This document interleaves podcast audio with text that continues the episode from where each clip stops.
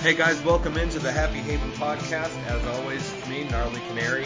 And uh, today we had on the podcast Stephen E. D'Souza. Um, really awesome guy all around. He's worked on so many projects that we've known and loved for years. And I just had a really cool conversation with him. Really open, candid guy. So enjoy it as much as I did, guys. Stephen E. D'Souza.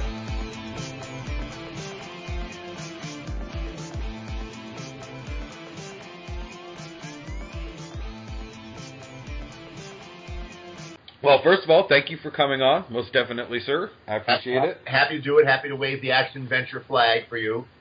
Is this, Oh, most definitely. is an audio podcast or is your dim like a horror movie uh, shot of you and my well lit shot going to be online? No, yeah, it, it everything goes out as audio only. Uh, okay, uh, do I sound okay? Because in the past, uh, I've heard some podcasts and interviews, and it's like I'm in the bottom of a well waiting to be rescued. How do I sound? No, no, it sounds good. You're All right, good. okay. Yeah, most definitely. So, um, I reached out because I, I I see you on Twitter and we interact with the same people, and then I saw your banner and I was like, oh man, that's like every cool movie from when I was growing up. And then I looked and I was like, whoa. Did, if you watch Twitter, did you see this guy trying to drag me the other day? This Arden Trump guy. Did you see my answer? I was like, don't even mess with this guy. Because you responded, you were like, yeah, one more round. And then you oh, were that, just oh yeah, like, that was you. Oh yeah, right. that was me. But what I was saying, like, I always try to. By the way, it's really strange. A lot of people I know in Hollywood who reveal like kind of liberal tendencies. These people get fucking vicious with them, and they return in kind. And I try and be sociable, and they either run away screaming or they apologize to me in the end. So I've never gotten the abuse that a lot of my friends get from some of these ardent uh, Trumpsters. I don't know why. Maybe because secretly they like my movie so much. I'll tell you a strange story that happened to me. Um, uh, I guess it was during right before the election. I had I had a reporter call me up who was from um, what the hell? She was from like a real Rolling Stone or some well-known publication, and she said, "Listen, I want to talk to you about something that you probably don't want to talk about. You probably want to keep it under the radar. It's probably very difficult for somebody like you doing these like two-fisted manly action movies." to like keep quiet and on the down low your true feelings. And I go, this is like that Seinfeld episode. Uh, like, do you think I'm gay? What are we? T-? She says, no, no, I want to learn about the Friends of Abe. And I go, what? The Friends of Abe. And I go, what is that? He says, you know, the the secret Republicans and all. Oh yeah, I heard of that. Well, why do you think I'm in it? She says, dude, your movies. You know, so I go, no, uh, you're barking up the uh, the wrong the wrong political party here with me. Yeah, I mean, just because you make an action movie. Anyway, that, that that guy was pretty funny. Uh, I was hoping he would go another round because but I, I, here's what I was going to say. I said, listen, if you're so manly, put your money where your mouth is.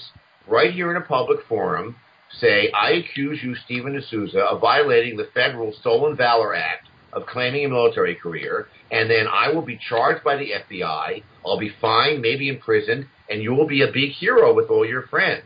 And and there's no downside for you because if you're wrong and I win, I'll sue you and win your house. But you live in your mother's basement anyway, so you have nothing to lose. So I right, had that, exactly. I had that ready to go, but he he gave up. See that, that I think that's why I jumped on. I, I was actually airborne infantry, so I served in the army. Oh, and well, that's more, exciting than me. I was a medic, but I never left the U.S. I was in New Jersey, and then I was in uh, uh, Fort Sam Houston. I worked at the uh, VD clinic at Fort Dix, which sounds like a joke. Fort Dix, you know. wah wah. But meanwhile, you know, shit happens in peacetime. And like one Yeah. day, uh, one day, and training and stuff. And one day, um, a bunch of guys said, "Listen, let's you know, let, want to get some chow." And I go, um, and, and uh, yeah, and they said, ah, "I hate that food. We're going to McDonald's."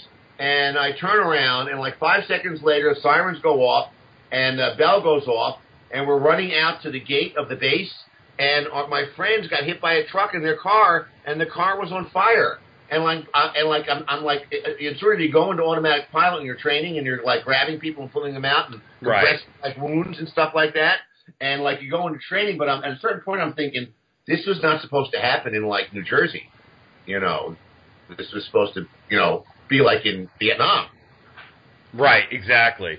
But yeah, like I saw him go after you for that, and that that really just rubbed me the wrong way. Because you know, a lot of people when they crow about all the stuff they've done in the military, then it's kind of bullcrap. But when they say it matter of fact, like, well, you can say what you want, but this is what I did. And it's not, you know, you're not making yourself out to be a hero. You can kind of tell that they're sincere with their service. And to see someone just go after you because they politically disagree with you and deny your military service, that's why I jumped in because that Well, aggravates me. Anyway, it's funny. He says you probably tell everybody that. I don't think I've ever told that story to anybody like in 20 years. Yeah. The, weird, the weirdest part of the story is uh, one of the guys, one of our guys died. There were there were four guys in the car, and one guy's died like while we were working on him, which Mm. was just totally crazy. And then like um, uh, this is like you know uh, in America, right? So like in about about like 45 minutes later, his mother comes to the base, and the fucking pussy officer, uh, Hmm. he like disappeared on us. And they said she's out here. Somebody's got to talk to her. And all the other guys were like, you know, yeah, E3s and E4s. They say, Steve, you're good, Steve, with the words. You talk to her. I'm like, what do you mean? I- Like, I'm going to tell her like her son is de- dead, and I'm wearing like the medical, like the medical whites that like buckle over here, like in uh, the Wrath of Khan. You know, they button over here with the giant buttons. Yeah. I'm all in white, and um, I guess uh, uh, uh, uh, you know he was uh, he was uh, he uh, the mother the mother had she mother the mother I guess was born in Puerto Rico. He was born in Philadelphia. Uh, she had a heavy accent, barely spoke English, and somehow in her grief decided I was a priest, and like was talking to me like it, it was very very strange. I never forgot it. That is a surreal little episode right there. Yeah, and like I had I had his it was just like the Wrath of Khan. I had his blood on my like whites, on my medical whites, and she's holding my hand and, and like confessing to me. You oh, know, Lord. really really strange. I haven't thought about that in like like almost forty years. You know what's funny about your exchange on Twitter is I have a local comic book store that I've gone to for years, right? And I, I went in there today just to see if there was anything new I was interested in. And uh, I'm going to be a little crass because I'm still mad. Um, the fat load behind the counter, uh, sitting there just reeking the store up with his VO playing with his D and D dice, but nobody wants to play with him Yeah.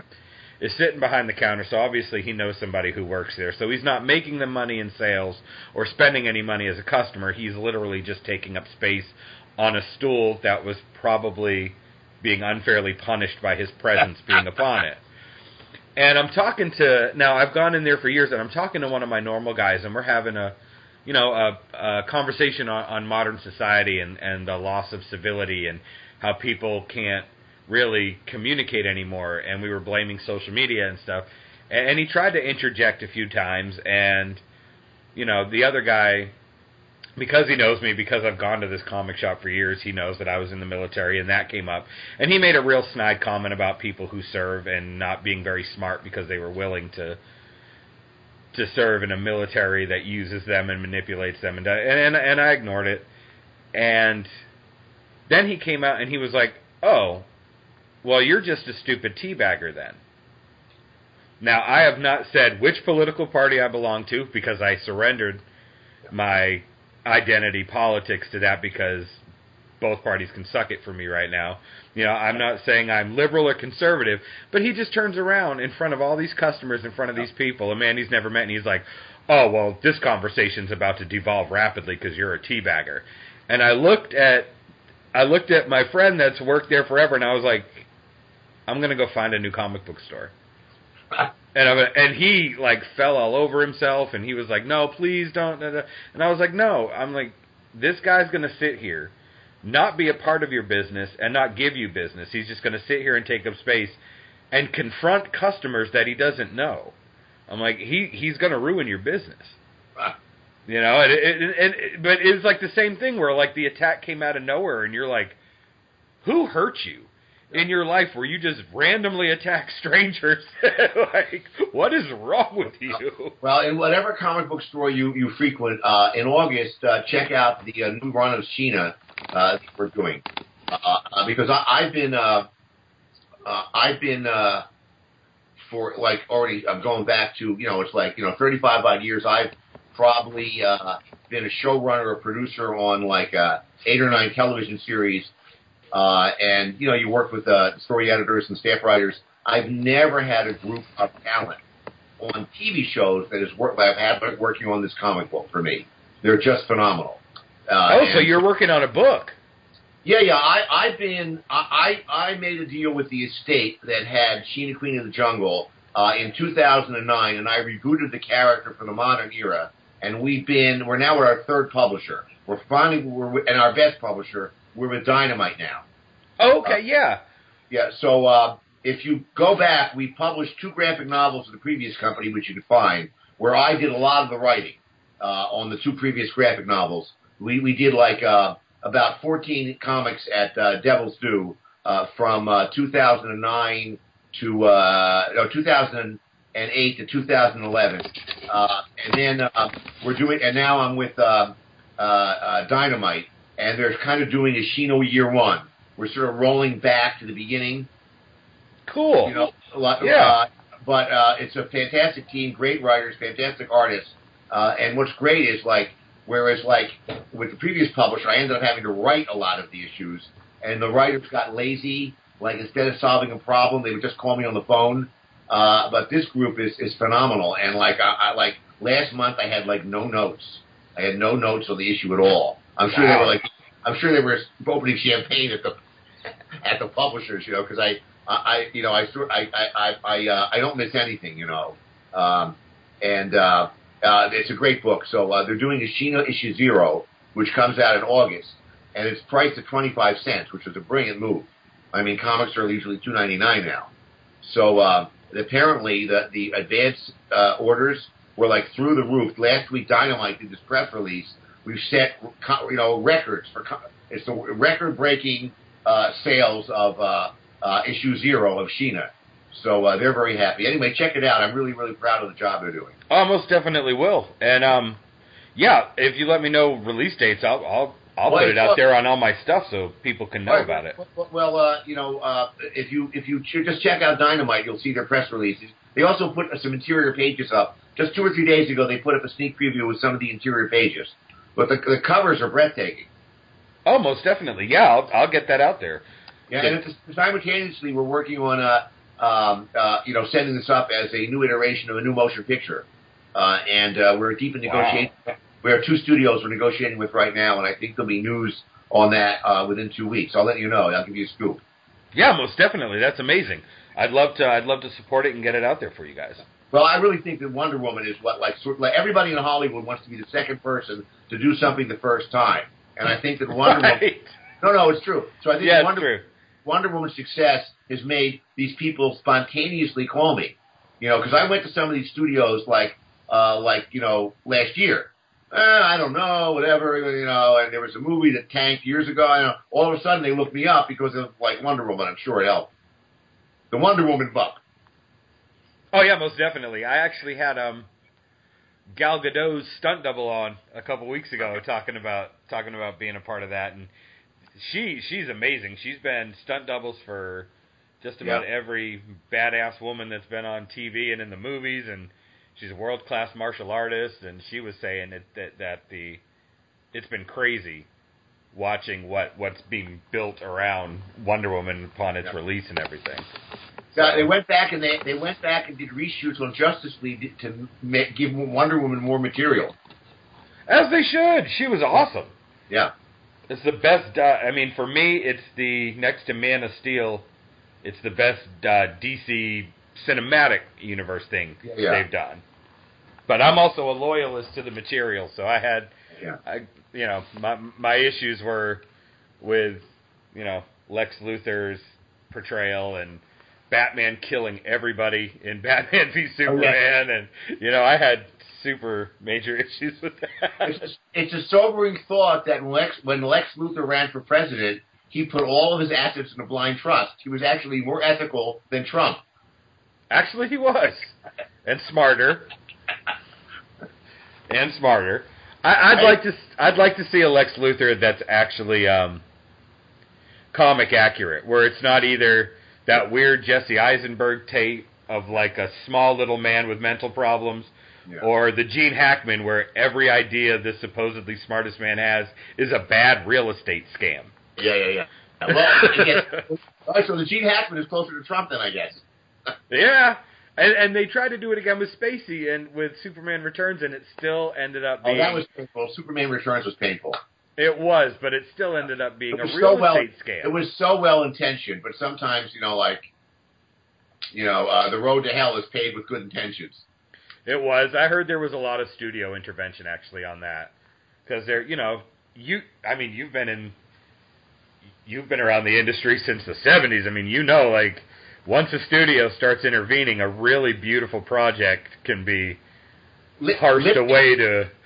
Lipnick's taking an interest. That remember from uh, Barton Fink. Uh huh. You remember? Uh, I forget the actor, uh, the guy that's on uh, Monk. Uh, I can't think of his name now. He's a terrific actor. Uh, um, Shalhoub or Turturro? yeah, Tony Shalhoub. Like Tony he, Shalhoub. he, he, he, he climbs over his desk and says, "What did you say? What did you say to him? Lipnick's taking an interest." Isn't that good? No, that's not good. That's not good. Yeah, no. I mean, I've I've seen it. I mean, I, I've talked to to people and just yeah, they say studio intervention will it'll just pick the the meat off of a of a product project and just leave a skeleton you're supposed to make look alive. Well, well, Part of, sometimes.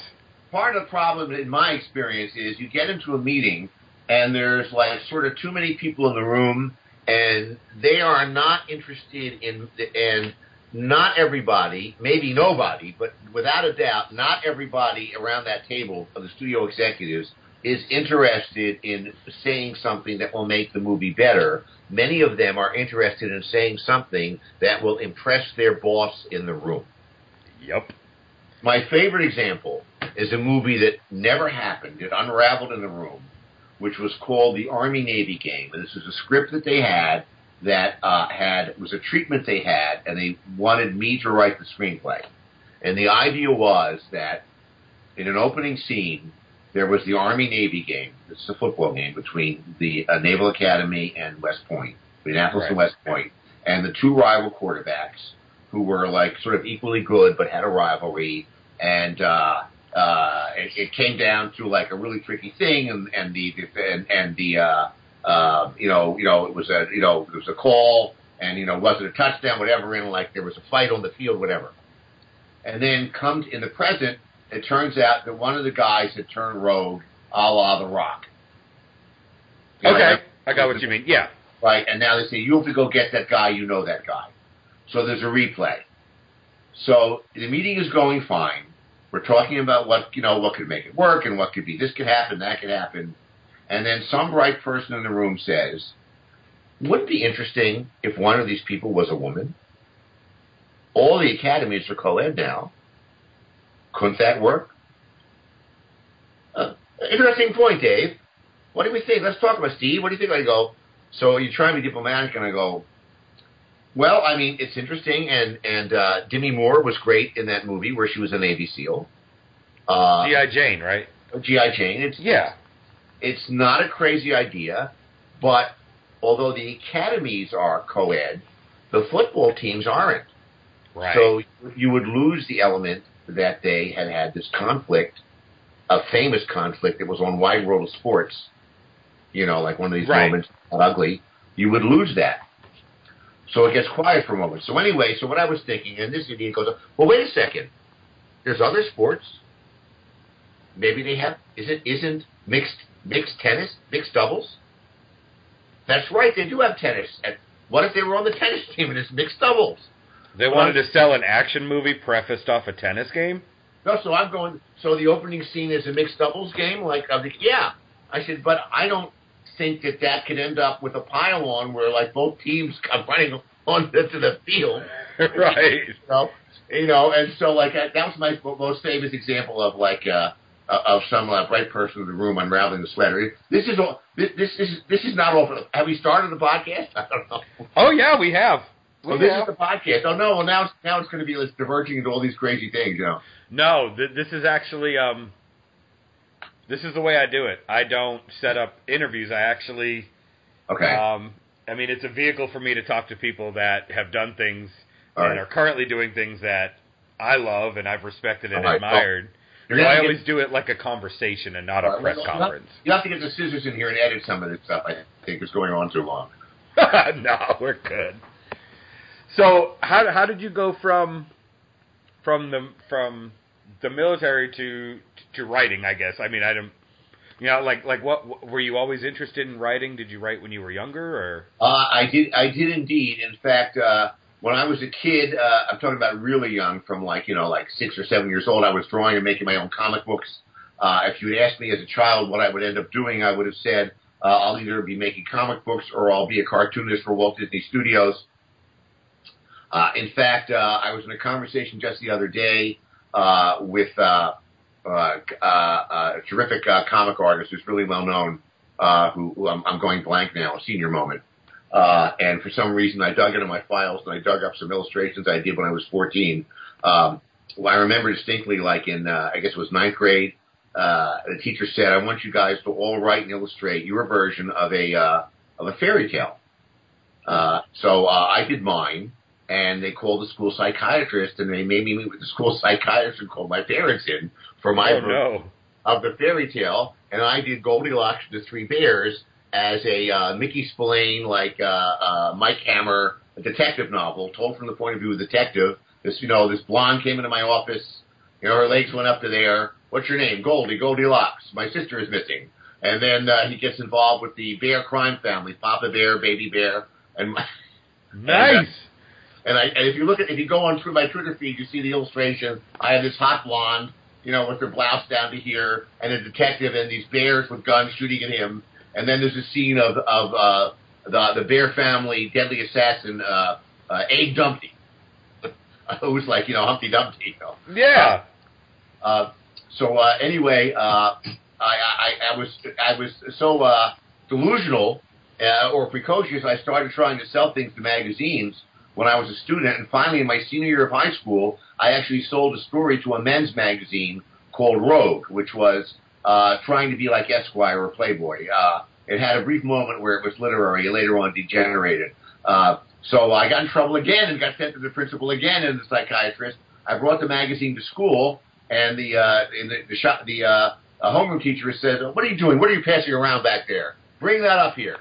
Well, Mr. deSouza, we uh, don't think uh, highly of pornography here. We're going to have your parents in, and we're sending you. In. So they send me up the office. Oh, I'm good lord. I'm with the principal and uh, uh, uh, and the, and the school shrink, and they're waiting for my parents to come in. And they say, "What on earth make you think we have to? This is a three-day suspension. Bring porn- well, it's not pornography. The Supreme Court don't tell me that." And he says, "But I didn't bring it for the pictures." Yeah, everybody said, "No, I have an article on there, page 57. It's right behind the centerfold." So, so, so now the, the the principal opens it up and goes, "Holy shit, that's your name! That's fantastic. What do they pay you for that?" And the whole conversation changes. And at the Oh, that's pretty the, awesome. yeah, at the end of the day, they go on the PA system and they go, uh, well, uh, uh, the pep, qu- pep squad will meet in room three. Uh, the soccer field is being reseeded, uh, so we're going to have soccer practice on the uh, softball field. And congratulations to one of our seniors, Steven deSouza, who was published in today in, um, um, well, he was published. Didn't want to. Didn't So, want uh, to say the publication name. So anyway, I went. I went off to. Uh, I, I went to Penn State, where one of my teachers was um, Philip Klass, who was a famous science fiction writer, uh, who published science fiction under the name of William Tenn, and he had some famous students. The guy who wrote Rambo, uh, uh, uh, among them. Um, Wow. And, uh, and uh, another teacher I had was a David Shepard, who later on became a very, very famous uh, uh, film archivist and restored a lot of the uh, silent movies that have been restored that you'll see on cable. It'll say restored by him. And like uh, all of these teachers were saying to me uh, in my sophomore year, Steve, you should just drop out of school and go to Hollywood. You're just wasting your time here, which is a strange thing, you know, to tell somebody. Um, but Right. uh, f- before I could do that, my number came up, and I had to go in the army. So when I got out of the army, and uh, and, and I, I sort of, I got married right after I got out, and I go, okay, now I got it, you know, and suddenly I have a baby and everything. Um, and uh, I said, okay, I need to get work. So I'm literally like the first week I'm looking for work. I'm looking in the newspaper, and I see uh, an ad uh, in the Bucks County newspaper. It says, uh, "Wanted writers, producers, directors."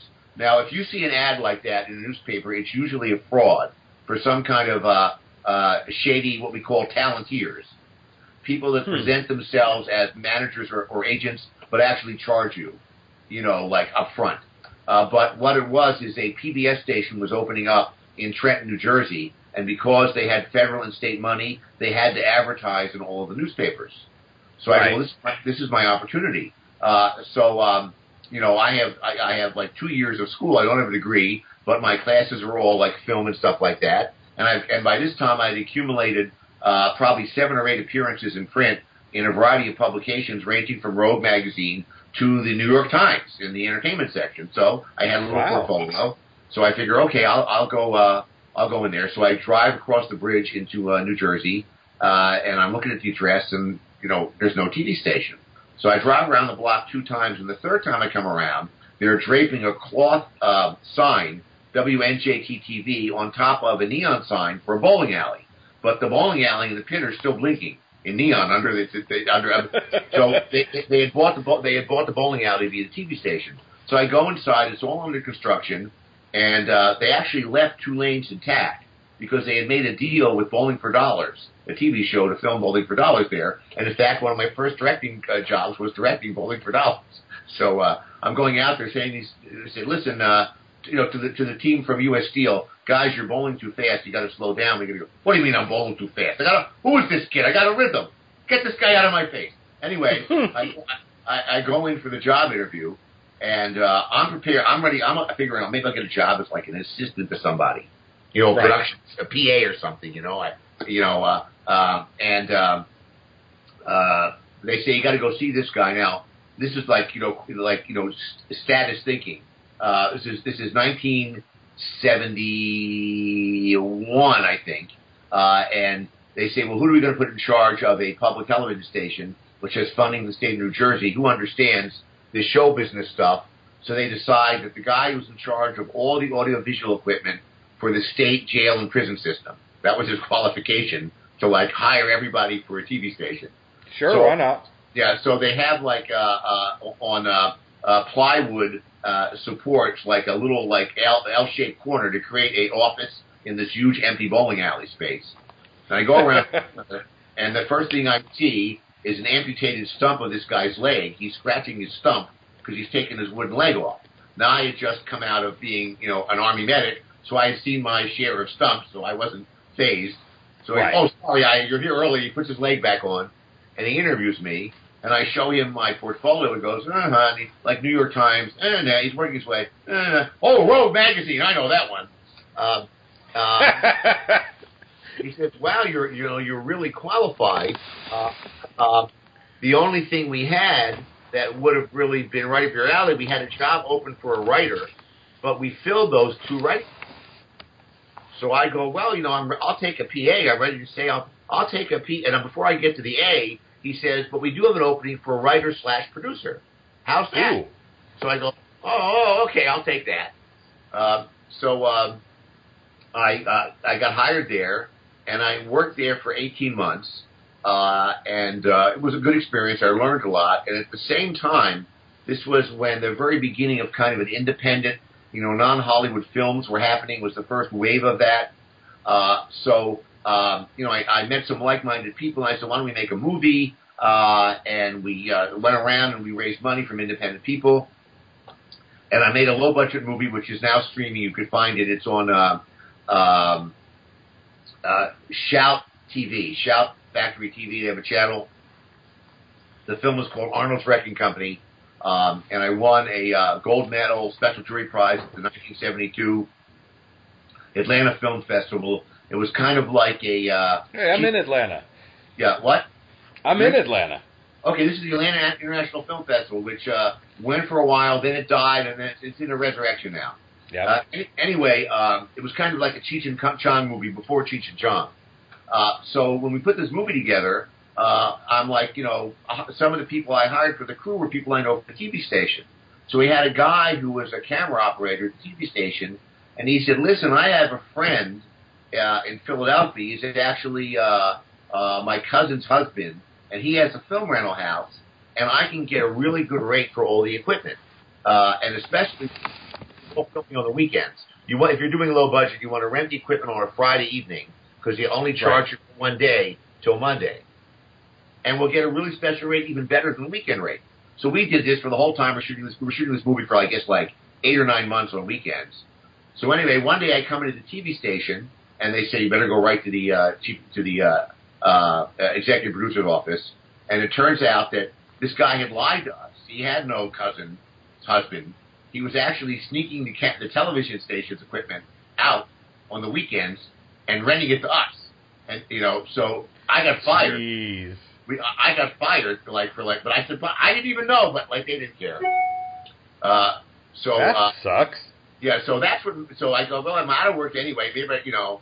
Uh, so uh, uh, it, took me a little while, but finally, you know, I was kicking around. I was still trying to make a living, and in a big year, subsequently, I made a really big year. I made like three thousand dollars as a writer.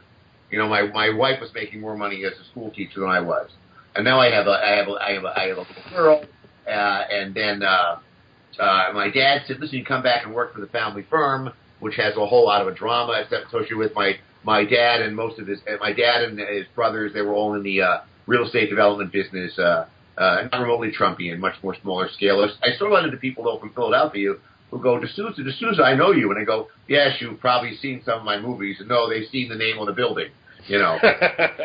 I, I guess it's flattery. So anyway, um, uh, I, so I remember it was like my, um, I guess my 26th birthday, uh, and I'm like super depressed, uh, and uh, I, I didn't want to go work for my dad, uh, and uh, uh, we weren't getting by, and we're getting food stamps, and my wife says, uh, well, my wife was driving like 20 miles away to go go shopping because you didn't want anyone to see her using food stamps in a local market. Uh, so I'm, and I just got a new rejection slip from the latest thing I wrote. So I put the television on, and I start watching this movie, which I remember to this day. It was like at this time in the 70s, uh, all the networks would make these uh, movies of the week. Yeah. Low budget B movies, but they would be genre pictures, and they would have well known. They would have either big stars from Hollywood who were now like you know like on on the Love Boat, like getting you know not so much in demand in Hollywood, and rising television stars. So this was trying. This was in the era of like Towering Inferno and the uh, Poseidon Adventure. This Ameri- was that was that about the same time as like America, the one they did with the K? Do you know Uh, what. I'm talking about? That was later. That was later. Okay, This that is- was later. This is this has got to be nineteen. This has got to be November 1975. I Oh, would say, okay. around my Okay. birthday. So uh, this is trying to be a disaster movie, but they have no money. So I believe it was called Skyway to Death. And the disaster is that the gondola that takes tourists from Palm Springs to the top of a mountain, right, got stalled halfway up. This is the only disaster they could afford.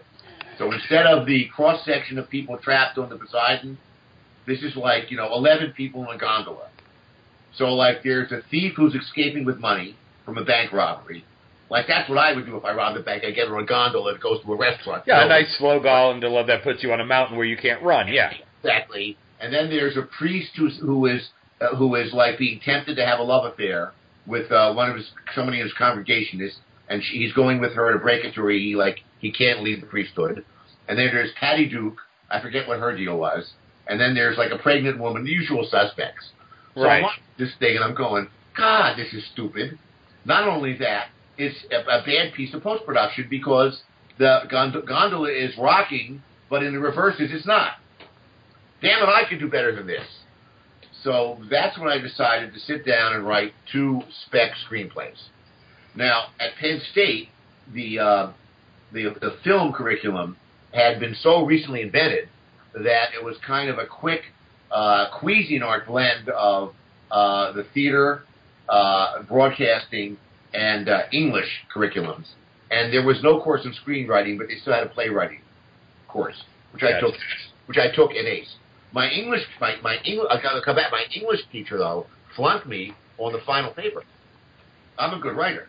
My final paper was supposed to write on on Oedipus Rex, and I wrote that Oedipus did not kill his father.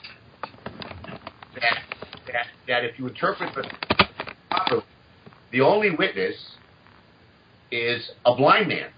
I mean, really, the only witness to the crime is blind, Tiresias. I mean, all right, right, Right. right. Who you know? And I say if you if you use the old credo for crime, uh, it's either cherchez la femme or follow the money. Who has the most to benefit if um, if Oedipus is uh, deposed as king? Creon, his uncle. So I think Creon bribed Tiresias to make up the story, knowing it would drive. You know, this is a this is a brilliant analysis. Which the guy Right. he gave me an F. Should be A for. But anyway, uh, I actually took the train to New York to uh, a bookstore called Cinemabilia, which is the only bookstore. It's closed now. It's legendary. They had all the film books just to get a book on film. I had no idea like what is a screenplay script supposed to look like because Right. if you got books in that era, they would print them in play format for some reason. They would not reproduce the page. They would it would be they would make it like a book thing. So then I sat down and I spent, uh, I guess, the next four months, four or five months, writing two spec screenplays, and they were the two genres that kept me in ninth grade two years because I always had either Isaac Asimov, uh, you know, or Dashiell Hammett behind my algebra book, and I wrote a crime thriller and a science fiction script. And then I uh, tearfully said goodbye to my wife and baby, and we had a. Um, I remember on um, uh, some drunk driver on Christmas Eve crashed into our parked car on the street uh, and, and and and ran away. So I sold that extra car for scrap. I got three hundred dollars for it, and I said, "Well, that'll pay for a ticket to uh, L.A." They had these cheap tickets then, and I had an aunt and uncle in L.A. and I could sleep on their sofa. So I had a tearful farewell to to uh, uh, my wife and baby, and said, I, I, "You know, I'm going to Hollywood. I don't want to be 40 years old and figure I never tried real show business. I got to try it outside of Philadelphia." And I'm going to give myself 90 days to be a success in Hollywood. That sounds like a reasonable amount of time, 90 days. If I can't make it in 90 days, I guess I don't don't have the requisite chops. So I get on the airplane. So I, I come to Hollywood and I arrive on a Saturday and I go to my aunt and uncle and they're welcome, welcome, and you'll sleep on the pull-out bed in the guest room. Um, and then on Sunday, I look in the newspaper and I figure, you know, maybe, you know, maybe it might take, you know, maybe I won't get a uh, get get a, a, a studio job for the first, you know, few weeks. So, or it might take, who knows, it might take two months to be discovered Right. in Hollywood. Yeah, who knows, you know, like, you know, on the, you know, at the outside. So I should look for a real job. So I look in the newspaper and I see two jobs that I could qualify. One was a proofreader, uh, wanted for Peterson Publishing. They do all the car books, and the other one was telemarketing. So I call up, uh, and I and I call up and I leave a message, and they go, "Yeah, okay, come in." Uh, and then I see an ad that says contestants wanted for a game show. Are you good at crossword puzzles? Come down. All right, well, I'll do that too. Uh, so Monday, I go uh, first thing in the morning. I go downtown to the interview for the uh, uh, Peterson Publishing, and they give me a uh, doc- they say, "Oh, I proofread this uh, uh, th- this this copy." They give you several pages of copy, Right. uh, and I know all the proofreading symbols because I was on the school newspaper, and then I was an editor of the of the Penn State uh, humor magazine, Froth. So I know my. So I turn it in, and the guy says, "Holy shit! You know, I've been here nine years. You're the only person who's ever got 100 percent on the proofreading test. You can start here next Monday." Uh, but first they say, "What brings you out here? You sound like you're from the East Coast."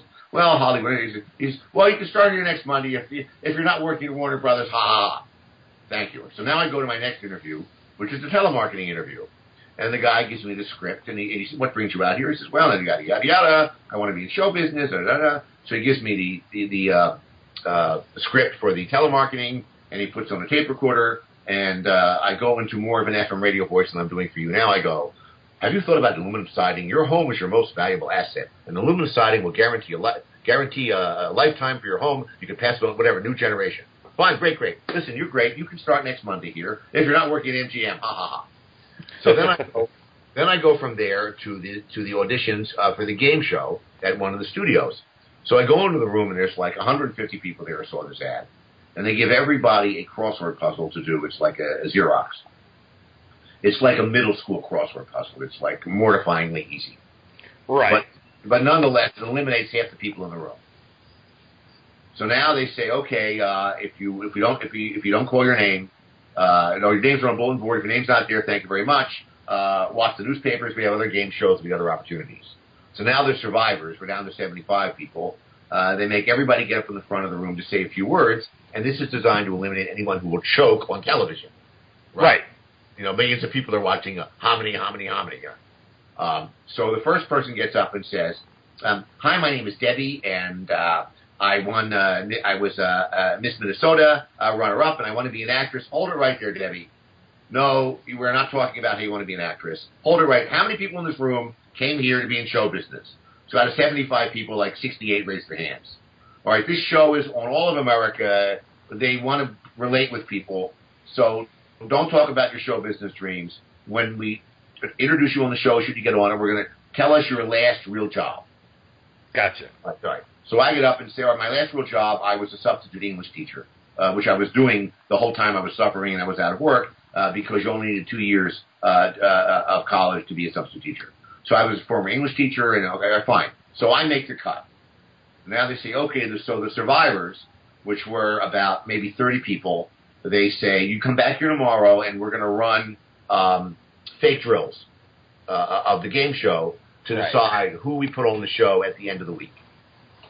Now, what I left out of here is that at the film festival, where I won a prize, but I had the misfortune of signing for the release for my, you know, stoner movie with a independent pr- pr- uh, distributor who went bankrupt the week the movie came out.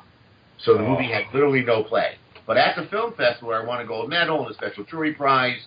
And on the jury that awarded me the prize was Budd Boetticher, who was a famous uh, director of westerns. Uh, Yep. Martin Landau. I actually tweeted about Martin Landau the other day. It was a birthday, and I, if you're on my Twitter feed, you see a photograph of me and Martin Landau. They're giving me an, giving me the the award. Yeah.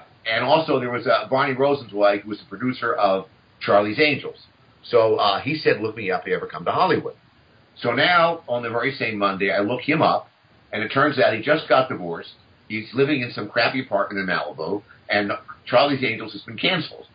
So he says, listen, um, right now I can't hire you or anything, but what I can do is I can recommend you to my agent if you've got some spec scripts. I'll call him up right now, and he calls right in front of me and says he's going to bring the scripts over tonight. Okay, they're waiting for you. All right, so this has been a pretty good day. I drive back from Malibu uh, into Beverly Hills. I drop off my two sample scripts at this agent's, and I go back to my aunt's. It's a pretty good first day.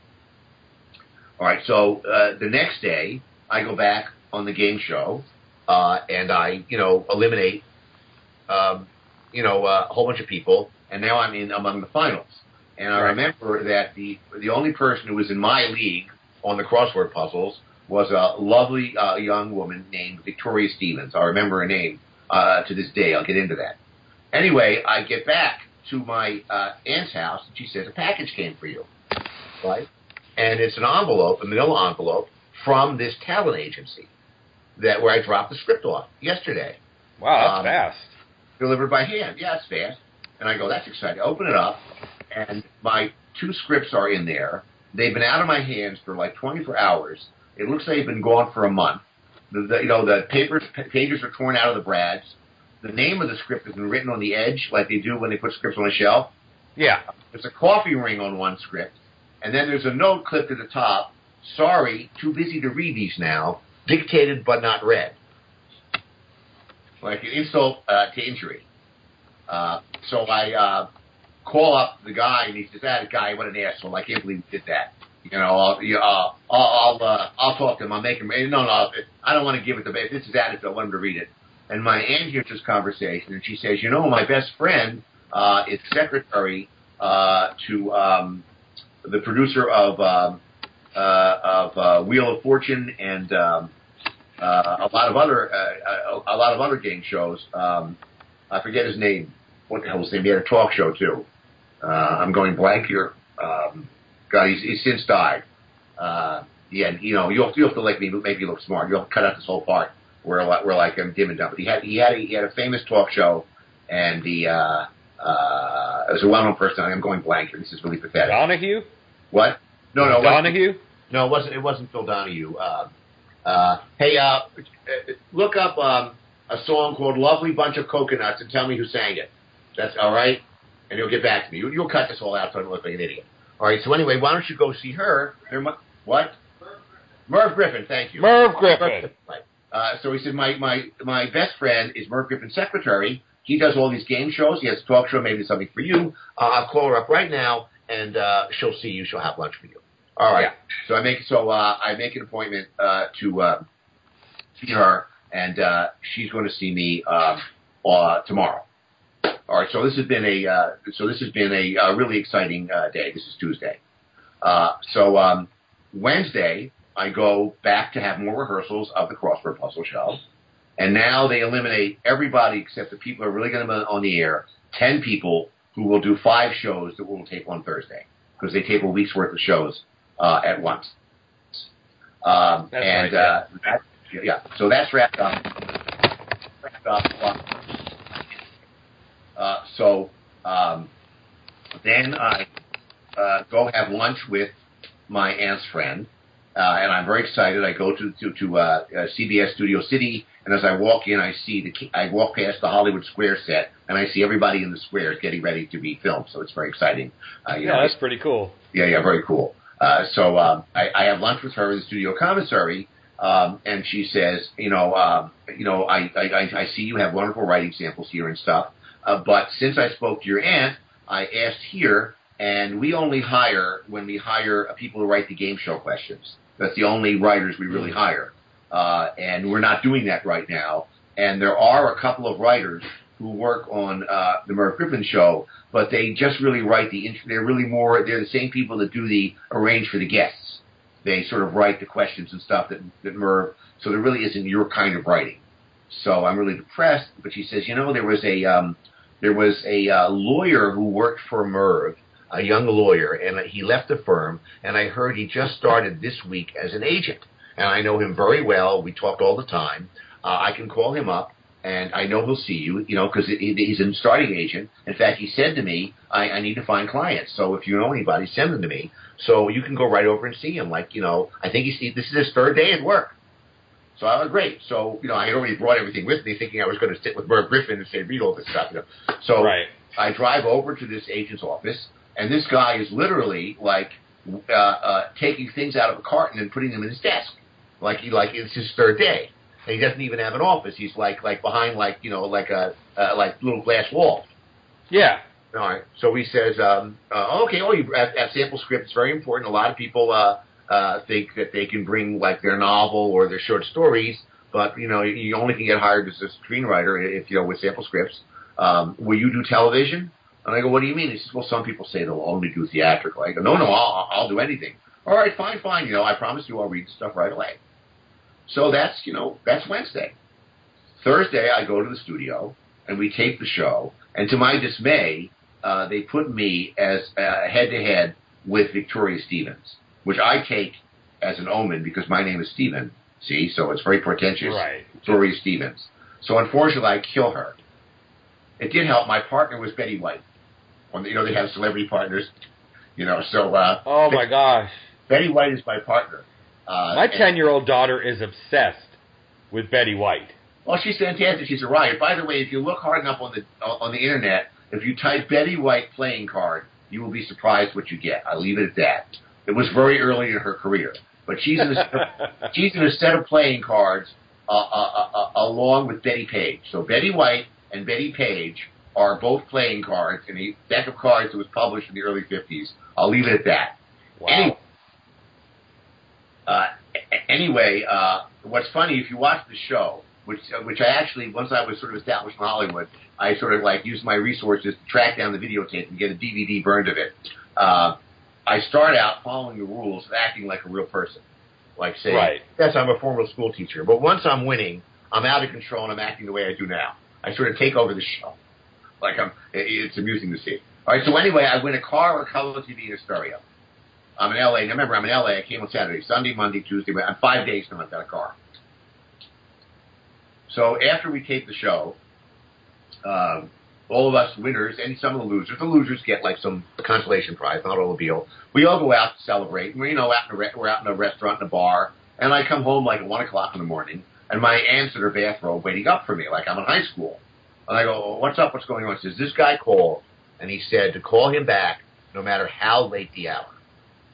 So I call the guy back, and it's this agent. He says, I read your stuff. I think it's fantastic. You're absolutely going to be able to get work in Hollywood. And in fact, I took the liberty of giving your two scripts to a, another client of mine. So I said, well, I would love to get advice from another writer. It would be very valuable for me to learn some, you know, tricks of the trade. Yeah, No, most um, definitely. no, no, I, I don't mean for that. We represent writers, producers, directors, actors, and this client is a producer of The Six Million Dollar Man, and they're having a very hard time finding Ooh. People who can write that show because it's a strange combination of science fiction and crime fighting. And so writers come in who maybe worked on Hawaii Five-O, and they say, here's my idea for the Six Million Dollar Man. Uh, the drug dealers are escaping on an airplane, and he flies up to the plane and he grabs, they'll hold it right there, he can't fly. Well, he has to fly for my story to work. Well, you can't just pull that out of your ass. You have to stick with the limit. Right. Right. So they don't get it. And on the other hand, the people who come from science fiction shows, maybe like Star Trek, they say, okay, he uses his bionic eye to look through the window, and he sees the these the uh, the uh, the numbers of the Swiss bank account, and they go no, and then they arrest him. He says no, he can't go. he- He's got to get a warrant, and he can't go to the judge and say I used my bionic eye to look in the window. Right. He's got to like do the Right. detective work. But your crime thriller and your science fiction script, they realize you get both halves of this equation, and you'll be able to like work on this show. So I so I made an appointment for you tomorrow to go to the interview with Harve Bennett, the executive producer of the Six Million Dollar Man. He later did the Star Trek movies. Oh Yeah, wow, that's yeah. awesome. So they have a new show they're planning, which is called the Gemini Man, which is sort of like the Bionic shows, but the guy's power is he can turn invisible. So they are they are going to they have, they have delivered the pilot script to your aunt's house. Read it and be prepared to talk about ideas for the Six Million Dollar Man, but also in particular this show, the Gemini Man. Uh, so um, I go the next day to Universal Studios. It's Friday. I came Saturday, so Sunday, Monday, Tuesday, Wednesday, Thursday, Friday. It's my sixth day in Hollywood. I go to Universal Studios and I go to a meeting, and it's Harve Bennett uh, and Leslie Stevens, who did Outer Limits, who is also in this unit. Oh Uh, wow, Outer Limits. Uh, okay, and um, uh, Allan Balter, who was one of the producers of Million Man, and Frank Telford. These are the, all, all long careers in Hollywood. So um, they asked me a few questions, you know, and, and they uh, say, okay, uh, we really liked your scripts a lot, uh, and uh, what, how, give it, how would you approach this uh, Gemini Man? Now, to back this up, the same group of people the previous year had done The Invisible Man for a different network uh, with David McCallum, and they were uh, they followed the the model of the H.G. Wells Invisible Man, uh, which was problematic in the execution of the series because he was wearing like a Mission Impossible rubber mask, right? And then he would like to go, he would take off the rubber mask and take off his clothes and be invisible, but then he would have to steal clothes and go back and get his rubber mask. So it became very clunky storytelling, and it got canceled after six episodes. So they said, okay, we're we're taking that idea a new way. This guy is uh, instead of being a spy, he's a rogue. He wears a motorcycle. He wears denim. He's cool, hip, happening, you know, '70s guy. Right. He's a uh, government agent, and he's trying to defuse a nuclear bomb on a submarine. It's a new kind of nuclear bomb. With, you know, uh, uh, unobtainium, something like you know, uh, Avatar, uh, and the radiation uh, is is going to kill him uh, by making uh, all of his cells invisible, and then they'll melt. But at the last Huh. minute, they realize that if they do reverse radiation, it reverses it, and his cells stop evolving, and you can see him again. And then they realize if they can miniaturize this gizmo on his wrist that uh, gives off the good radiation, it maintains his visibility, and he can turn it off and turn invisible. But if he turns it off for more than ten minutes, he dies. So now he has a weakness. This was, you know, I think they overthought this, but that's the premise of it. Sounds more like a comic book than a TV show. Yeah. So what are your ideas for this show? So you know, I my my way of working is to reverse engineer things. Uh, so I said, okay, here's one. Uh, you got to remember this is the '70s, uh, so all the bad guys are commies. You know, most of these shows that are spy shows. Right. So I said, okay, here's an idea. We do a ripoff of uh, Notorious, the Hitchcock movie. Remember where Cary Grant is like working with this female agent who's in great danger, uh, who's dating the, the the Nazi spy Claude Rains, who's a mama's boy, and the mother is really the leader of the spy. The, the leader. Yeah. So it's the same story, only they're commies, not Nazis. He sneaks into the house to eavesdrop on the spies. They're playing the Bat- Walt Mount Rushmore, whatever it is. And the mother comes in, and she turns to our hero, who's invisible, and says, Can I get you a beverage, Mr. Casey? Because she's blind. So as far as she's concerned, it's just another commie in the meeting. And they go, ooh, ooh, yeah, we like that, yeah, yeah. I said, here's another one. Um, another episode, he's fighting a different group of commies. Uh, they're, you know, putting a nuclear bomb on a train. Uh, he's fighting them. He's holding his own, fighting three guys at once. One guy comes behind him, hits him on the head, knocks him out. He falls down. As he falls, his watch hits the track of the railroad. The button is pushed. He turns invisible, And then the conductor says, all aboard, and the train starts up. He's lying on the tracks. So they go crazy. And Harve Bennett jumps up, he grabs me, and, and practically kisses me and says, finally somebody who gets it, who knows that you got to get the hero in a pickle. When you have a super Right. he's got to have a kryptonite. This kid gets it. And they say, all right, Steve, go see uh, Betty about uh, parking. So I go, oh, my aunt dropped me off, and I'm going to call her. She'll pick me up. You don't have to validate my parking. And they all chuckle, ho, ho. No, no, we mean your permanent parking space. You're starting here Monday at Universal Studios, working Wow. at, on the Bionic. So uh, that was, uh, and this was sort of such a crazy, hectic week that uh, I was in Variety for the first time. The following week, a little article how you know, you know somebody being discovered overnight. You know, only in this Right. case, this case, not an actress in a sweater at, at a malt shop, but you know, uh, a, a writer. So that is the uh, very convoluted story of how I came to Hollywood.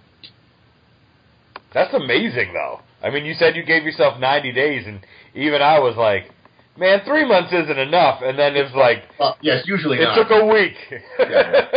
Well, I, well, again, they do say that like you know uh, it's a combination of of time uh, of luck and preparation, timing, luck, and preparation. And if you go with the, um, uh, I forget the author who wrote the book. Um, uh, I can't think of his name now, but uh, um, it basically said you need ten years to like get good at anything, right? yeah, it was in 10 years of 10,000 hours, and you be you right. master anything. Yeah. Considering the fact that I sold my first professional piece when I was nine years old, this was like almost ten years. Well, there you go. So, so it proves it. yeah, like I was looking through, and for me, I mean, I was born uh, very early in the '80s, so Do not tell me you had Knight Rider underoos. I'm tired of meeting with people. Oh, I had the underoos and the car. you know what? Underoos were a little bit before me, okay. um, but I did have a Knight Rider big wheel. So you know, it didn't it didn't have any of the, the bells and whistles like the kids' toys do, but it did have the the light on the front. If you still have it and you'll pay the shipping, I'll autograph it for you. no, I'll d- do. Okay, so I mean, I, I'm in Georgia. I'm originally from Boston, Okay. and uh, I think I lost more of the '80s into a dumpster when my parents moved after I'd left than uh, most kids had. Well, you Um, can I a- buy it. You, know, you could probably find it on eBay or something. You know. yeah, but like, I mean, I remember, I mean, Knight Rider and and and you know all that stuff. But um, I saw the the Die Hard, and you know that was one of my first. Um, I had very um, not religious but strict parents. They they believed that uh, R-rated movies weren't for kids, and there was a reason they Yeah. were rated that way. So there were few that if my dad liked them enough, Yeah. Oh, then you would That- got. Oh. that yeah, that I would get the pass because he'd be like, "Oh yeah, I'll watch them with you." So like a lot of a lot of the movies you did in the late '80s and early '90s, those were like my first big action movies, and uh, I mean, you know, who doesn't love Die Hard today? But I mean, I, you know, I, I see young kids that are like, "Oh yeah, Die Hard," and da da da. I'm like, you no, shush, shush, youngin. You have no idea what those movies meant for some of us when they came out. Well, anyway, uh, to, to, to make the rest of the story shorter, uh, I worked my way up the food chain at Universal Studios from a story editor on the Bionic shows to the uh, showrunner and producer of Knight Rider. And then Paramount said my contract was up, and as I was negotiating a new contract with Universal, Paramount said, "Come over here, and we'll get you in the movie business."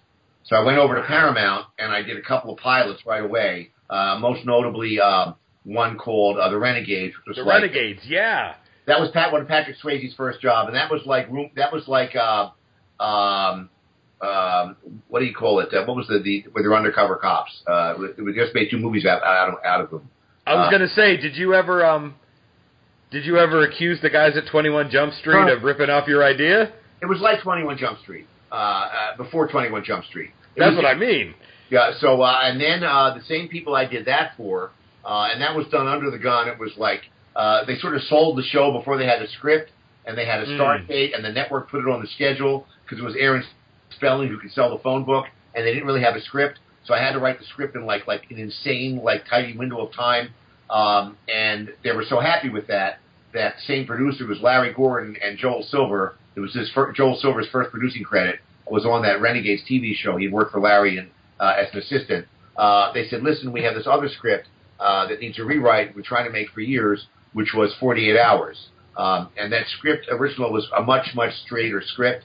The script had been around so long that the original casting idea was going to be that the middle-aged, burned-out cop was going to be uh, Robert Mitchum, and the young criminal in jail was going to be Clint Eastwood. That's how long the script had been Jeez around. Louise. Yeah. So, because uh, Larry Gordon like always shoots what he develops. A lot of people throw a lot of crap on the wall, but he Right. he eventually makes stuff, but he, it can take a while.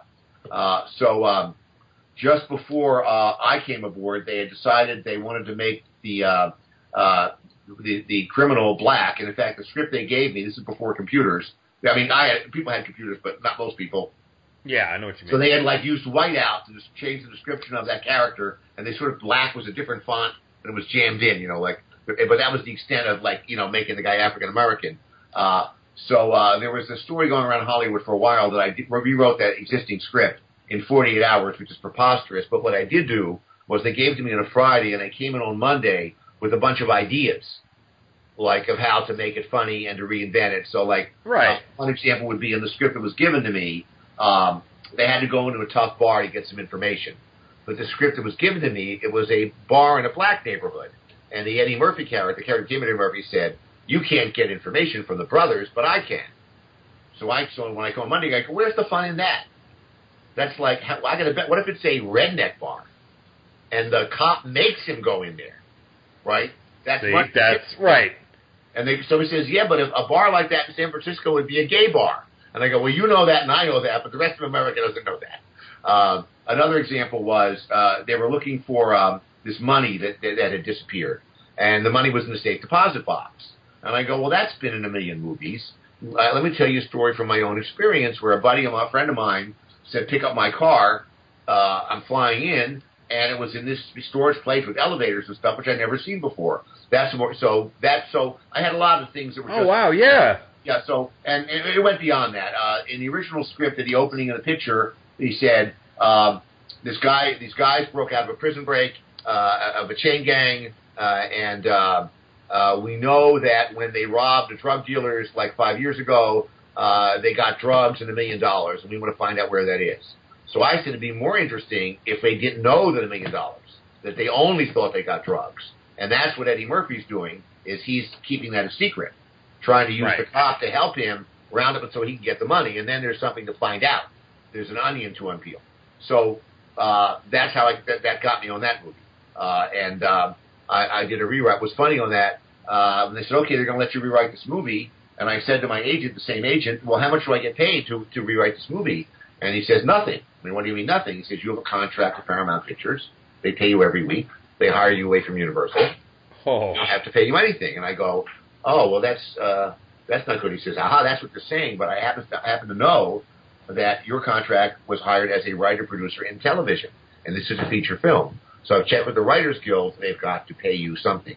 So it turned out they paid me because it was my first Hollywood credit as a screenwriter. They paid me the Writers Guild minimum in 1982 for a rewrite, which is the awesome sum of thirty-five thousand dollars. But you know, it was my first. It was my first movie credit, and it led to so many others. that that, I mean, that's still though like thirty-five thousand. That's. You're also talking to a guy who works forty hours a week for nineteen something an hour, so but that's amazing. saying, you know, people hear about these Hollywood numbers. You know, I'm just saying. Oh know, like- yeah, we're yeah we're oh yeah this guy owns like eighteen houses and da, yeah Yeah. But I mean, I mean so. I mean anybody can see all, all the stuff you've done, and it's it's all of it's amazing.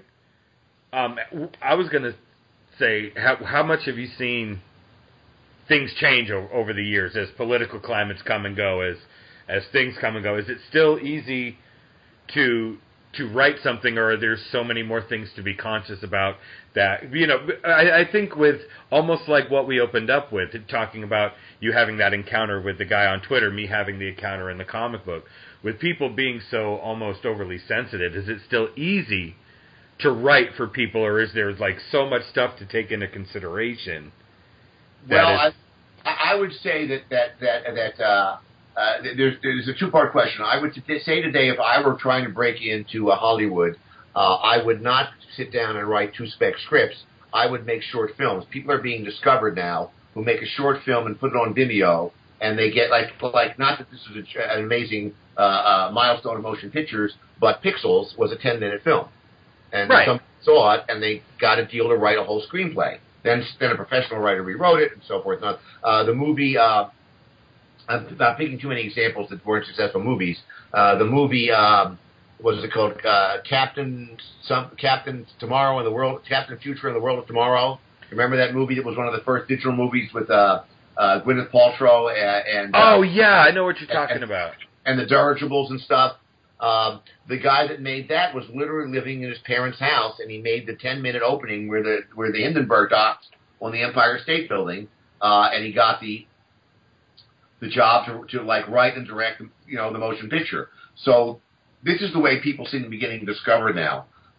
And whether you're behind the scenes talent or whether on the scene, like Justin Bieber was discovered on YouTube. His mother put his Yeah. you know, right? So the, these these outlets did not exist then, and I would rec- I would say this is the way to go because people are lazy. It's hard to get a script to somebody. Uh, the script readers uh, are overwhelmed. Uh, you know, if you try to get to an agent like I did, it's going to get read by a reader, not the agent. The readers are instructed to give it ten pages and then toss it away because they got fifteen scripts to read, you know, every weekend. So, uh, Right. so, and that's just the agency before you even get it to the studio. But everybody's got five minutes to look at a video clip as far as to uh, has the political climate changed uh, the content of things, uh, I don't see that so much. But what has changed things is the global market. That Okay. things are being made now with an eye to the international market. So you have an example where this last uh, uh, Transformers movie like underperformed compared to all the other Transformer movies, but it's like enormous overseas. Uh, people are saying, well, the money, the Tom Cruise movie was kind of like a very poor performance for a Tom Cruise picture. Uh, maybe because it's not really a Tom Cruise movie. It's a, you know, you know that maybe that was a bad fit. Uh, but Right. overseas, it's gigantic. So this does affect uh, some of the movies that get made, and certain con- certain material that may be too intimate or too small or too American is not getting made by the major studios. And this is where the independent Sundance type pictures are uh, are, are filling in.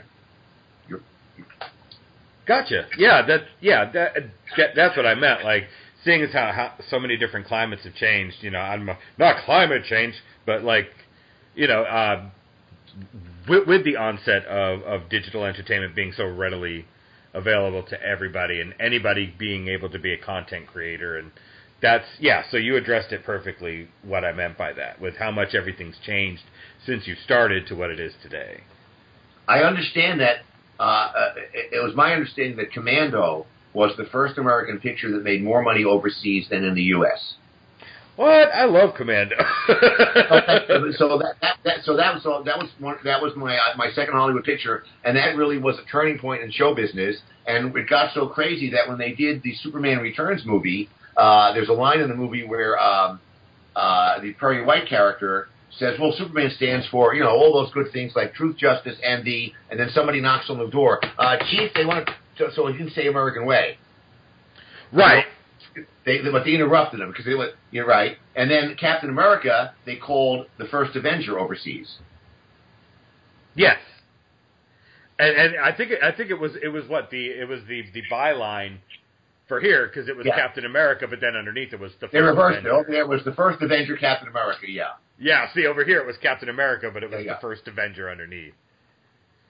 But um, yeah, man. I mean, I was gonna nerd out all over you on the stuff you've done because Die Hard and Die Hard Two are amazing. Uh, Tales from the Crypt.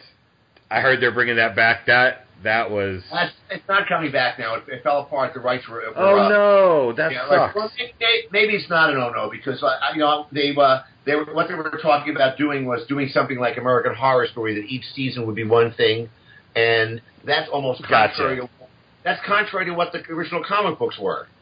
You know, right, yeah, because because the HBO show was based off of the you know the monthly or biweekly issues of the book, so it was Yes, always but when it different. Yeah, but when it was a comic book, forget that it was scary. as a comic book, it wasn't like Batman or Superman with continuing characters and continuing Right. villain themes and ongoing story arcs. It was an anthology. Yeah, it was a new story each time you opened a book. As soon as you say it's not an anthology, you know, like you're sort of fighting the original, the original thing. Right. Uh, I would, I would, t- I, I, the episode I did, my wife and I both worked on uh, Tales from the Crypt. Uh, in fact, uh, she was uh, the inventor of the Crypt Keeper was in the comic book, but in her episode, she was the first person to have the Crypt Keeper do a uh, a shtick related to that episode, and so that was before. Oh, we wow, yeah. It was, it was one of the first six scripts written for the series. So when when when we turned that in, uh, Joel Silverland created that idea, and they retrofitted that idea to all the other episodes. So if there'd be an episode that was like, uh, uh, you know, uh, about gold, uh, gold miners, he would have like a helmet lamp, and, and you know, and, and like be and, and and a pick and a canary in a cage, you know, Oh, whatever. well, so she invented the super funny opening monologues that well, he would do. Well, you know, the, he would, in the comic book, they, they would have a drawing of the Crypt Keeper. It looked nothing like the, this guy. It was just a guy. yeah, like- it looked. I almost looked like a. It almost looked like the witch from Snow White. Exactly. Yeah. Almost, Uh, yeah. And then just say today's story, but it, it was it was always standing in front of a tomb, and it was always the same. So the idea that there's that there's a comedy bit that's related to the content. But anyway, the episode I did, I, I'm pleased to see, is on everybody's top ten list, and usually in the top three, which is called "Carrion Death with Con MacLachlan."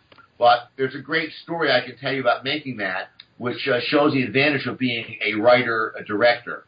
Um, this we got this is one of the few ones that's filmed on location, and the idea is he's a bank robber. He escapes in the desert. He's running to Mexico. It takes place in a vaguely period setting. It like seems to be like the, like you know maybe late fifties, early sixties, and he's being Yes.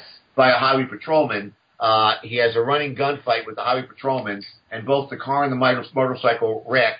He runs off on foot, thinking the cop is dead, but the cop is alive and follows him. And it's an ongoing chase through the desert, and a vulture is following them both to see who will die first, who the vulture will then eat. Anyway, I remember that episode. Yes. Oh, all right, okay. So anyway, we're filming this thing, and as it turns out, as we're filming it, the, the wind starts coming up, and the first AD says, looking at a weather report, there's a storm coming. It's going to be a sandstorm. We, we're going to have to wrap and run back to the hotel. And I go, oh, let's film a little more. And now the wind's blowing, and the sand is like, you know, we can't even start to see. We're, and we're putting bandanas on our faces. He said, what are we going to do? And I said, tell Kyle, put on a bandana, right? And we're going to film. So I filmed until we literally could not see. And they go, but the sandstorm's not in the script. And I go, it is now. There so you go. that night from the hotel, I called the studio and I said, tomorrow, send a truck out with all of the big fans you have, because they have these big fans or aircraft propellers, if you're doing Yeah. a windstorm or something. So they bring the fans out. So the next day, which is a nice sunny, clear day, I added a line to the script where Colin MacLachlan looks off at the horizon and goes, "Boy, it looks like a storm is a storm is coming." And then, of course, in the editing room, I made that earlier in the story, before the storm actually happens, and then using Right. then using the fans, I showed the storm beginning. So I had like a road sign fall over, and I had sand blow over a uh, a cow skull to like show the storm getting bigger and bigger. So I got production values that HBO never. If I wrote the script and said there's a sandstorm, they go, "This isn't a feature, deSouza. It's a television episode. We can't afford a sandstorm." So you, you're able to punt sometimes if you, if you have this Right. of creative control. That's awesome, though. like, well, it's my story, so we're going to modify it this way. Yeah. And, uh, yeah, so we're doing it. Um, I, I am very much a cartoon aficionado, uh, much to the chagrin of my wife when I start pulling up old stuff, and she's just like, oh, for God's sake. Like, cause she, m- my, my wife's older than me, so a lot of that stuff, she was, it was too old for her when it came out, Uh-huh. so to see me as a 36 year old man be like, oh yeah, I'm gonna watch da da da da da. You could just see the Is is this So- like like is this like the president of France? Like you married your like high school teacher? Like back not that that kind of not, not, yeah. not She's she's nine years older than me, so she's a '70s kid, and oh, I'm an '80s kid. That's nothing. I, I think uh, I think there's like a 20 years with with uh, Macron in France or something. yeah. but um, I was gonna say you you uh, were the You were like one, either the creator or one of the creators for Cadillacs and Dinosaurs, right? Uh, yeah, yeah. Well, I mean, in the television, look, the creator is Mark Schultz, who did a wonderful comic book. But in television terms, because I wrote the pilot, uh, I got the rights from Mark. And uh, in television terms, I'm the creator of the TV series. But you know, all all, all homage to uh, Mark, who did a great and and did this book in the tradition of the great comic artists of of the uh, 30s and 40s, uh, uh, like uh, the people like he, he he's channeling. Uh, uh, the guy who did Tarzan. He's channeling uh, uh, Flash Gordon, uh, and it's a wonderful retro look, which we tried to keep on the comic. Like the Max Fleischer look, kind of. Uh, no, I wouldn't say Fleischer. And he was really copying uh, uh, the uh, the artist who did the uh, Sunday newspaper strips, uh, like uh, Alex Raymond who did Flash Gordon. If you look up the Yeah. artwork, you know, Alex Raymond and Flash Gordon, and uh, I can't think of the name of the guy that did Tarzan uh, uh, comics in the newspapers, Sunday newspapers, but he's also a great influence on Mark Schultz as well. Um, and we tried to maintain that on the comic book at great expense for Saturday morning animation. We did multi-plane cameras, so like if the truck would, if you'd see a car driving, the, uh, the the trees in the background would go by at a different pace than the background. That's probably what makes you think of Fleischer. Fleischer was doing that uh, in his cartoons. We took it so literally that if we did a close-up on somebody on on the animated show, you would see dots like Roy Lichtenstein. You know, it was very subtle, but we did that. Yeah, I actually, um, I think I may have actually had some of the toys from that show as well. I was, They're, they're, I was they're huge into cartoons, and I, my dad wasn't big on seeing us sit around, so I got a paper route starting at eight years old. So I always had Oh, good. pocket money at the end of the week. So, you know, I had all the Thundercats, I, had I- all the Ninja Turtles, and Ah, Sir? great, great. I didn't do the paper route. What I did was uh, at Christmas time, I would go around to shops. You know, a lot of shops will put like uh, on the holidays. Uh, I don't know if it happens so much now, but a lot of time, um, uh, different uh, stores on the storefront would paint like artwork on the inside of the glass. So Yeah, they still do that, yeah. Well, I used to do that. I used to go to different shops and said, "I'll draw something on your window," and I made I picked up a lot of money, at, like at Easter uh, and, and Thanksgiving and Christmas, playing tur- turkeys like on the inside of like grocery stores and things like that. That was that was that was instead of uh, of a paper, paper route for me. Now Cadillacs and dinosaurs, um, I really took uh, I really tried to, to like be consistent with the message of the show, which had kind of a message about you know the ecology and the environment and stuff Yeah. like that. So we're we're tooling along pretty well. But um, the other network put Power Rangers opposite us. So about or after around six or seven episodes, uh, CBS called me in for a meeting, and they said, "Listen, uh, we're getting killed by Power Rangers, so we want you to add. I want you to add teenagers and robots to the show." So I go, "Listen, you know, I you know I promised Mark Schultz that I'd be consistent to a show. Um, you know, we we you know I, I I don't want to break that promise. Uh, we're getting wonderful reviews for this show, which is rare for Saturday morning show. People are complimenting us, and besides the you know the uh, the lead time on animation is so much that like you know well maybe if I if I did it we wouldn't even get the robots and the teenagers into like the last two episodes. So I have to say no. Well, All right, Steve, we're thank you for protecting the integrity of your show. So I'm leaving, and I, my car literally gets out of the parking lot, like the underground. As soon as I get a phone signal, I get a phone call from my agent. Uh, you were just at CBS, and he said, "Yes." Uh, how did you know? He says, "Because they just called, and you're fired." And I go, "Wait a minute, they can't fire from that, from my own show." He says, "Well, they can as long as they pay you. So the good news is you're getting paid for the balance of the episodes, but your services are no longer required." So, but at this time, the scripts are already in the pipeline, you know. So, like, right, last, exactly. I think the, I think they, I think they shoehorn robots into the last two. But I mean, I I'm just saying, as a kid, I remember it fondly. So thank you for bringing it to the market. You know, even though it didn't end well for for me, it, it, was wonderful. If you still have the toys, send them to me, and I'll write. I'll, I'll autograph the bottom of one of their foot, like Andy. You know, like Andy in Toy Story. I'll put. I'll, Yeah. I'll write my name on the bottom of, of one of the one of the character foots. Feet. That's awesome. And then um, I don't know if, if if if people understand, but you you did comic book movie before the advent of the comic book movie. I mean, you know, a, as a comic book nerd growing up for me, once in a while a studio would take a risk on a title. You know, I mean, you always had 89 you had your Batmans and and this and that and but but it was always it was always you either got a Superman movie or a Batman movie. And, you know, there was this whole world of comic books out there but you brought us Judge Dredd. So I mean, and that was a book that I had collected that wasn't in the mainstream. So when I saw that Judge Dredd was being made a movie, whatever critics want to say about it, screw them because it was still an actual comic book movie being made when it wasn't the era of the comic book movie yet.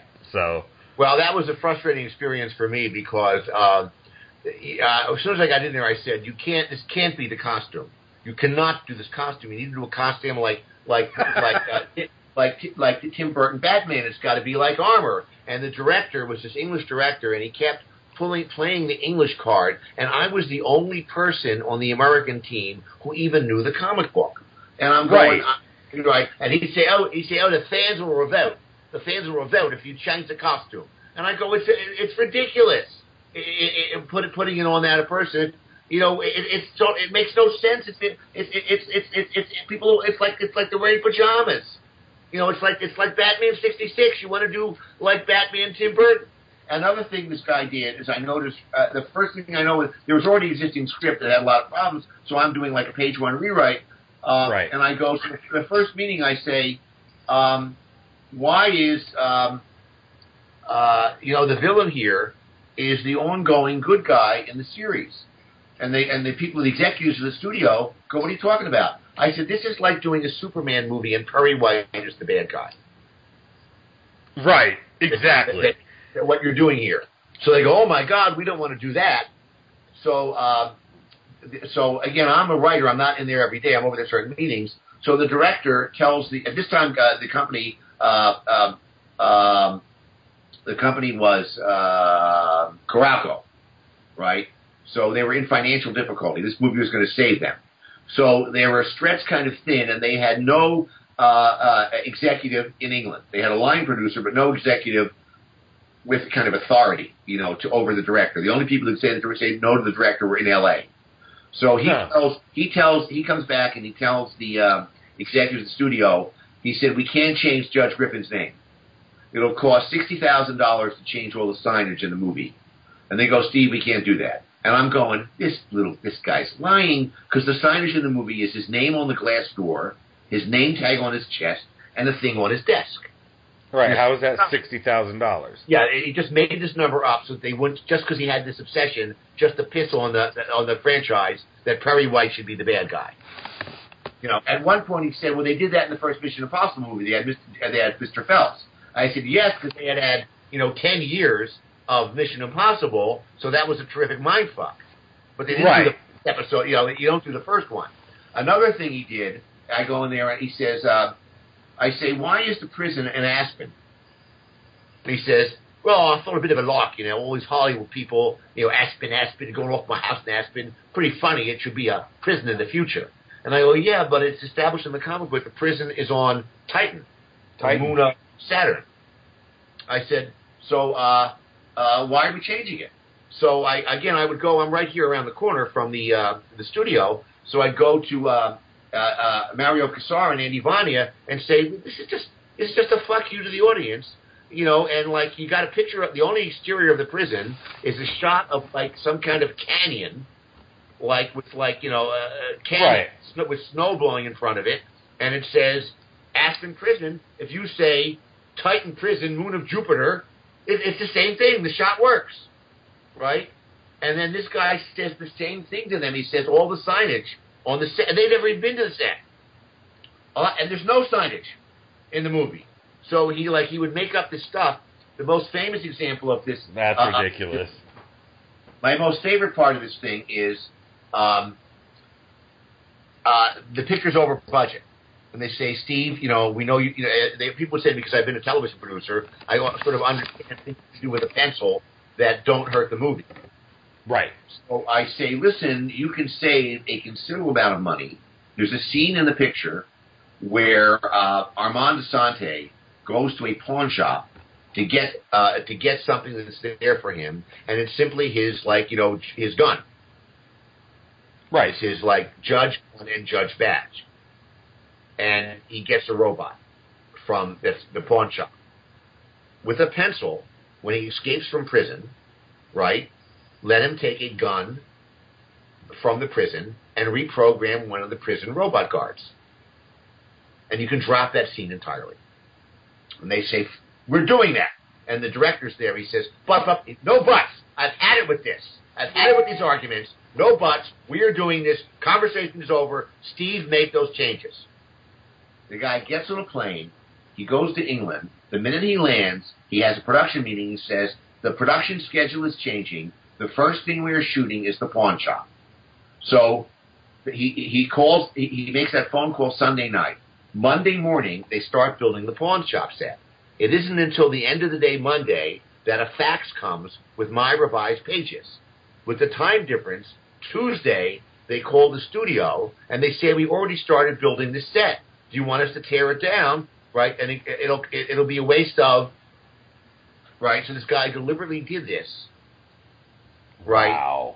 like like like to get, but where it got carried away after I finished. That's some petty horse manure right It there. got worse after he fin- after he, after I turned in my script. He was so, he was like so. Uh, yeah, I think it was a Napoleonic complex. You know, like Right. people say, what what's your best advice for a screenwriter? Wear sh- wear flats because all the writers are taller than the producers and directors. Uh, so anyway, um, uh, yeah. Uh, so uh, anyway, he uh, uh, um, he he uh, says the script is shit. I need to rewrite it myself, and he makes to make a deal with him to rewrite the script. And all he does is tinker with enough to make it a little more stupider. But uh, he, the one mistake he made, he gave so many inter- he gave so many interviews before the picture came out on how he had to finally roll up his sleeves and rewrite the script. That when it came out and didn't do well, he couldn't blame me. And normally, a director can say I had a lousy script, but he took so much credit for rewriting the script, he was he, he, he couldn't take that that avenue. Uh, uh, all right, and uh, Oh, are, are, are you are you getting told you wanna to know- wrap up? Yeah, if you want to know how petty it is, uh, uh, in the, if you want to know how petty it was, there's a scene in the movie where where Stallone stops a drunk driver in a flying car. Yeah. Remember, he changed the guy's name to deSouza.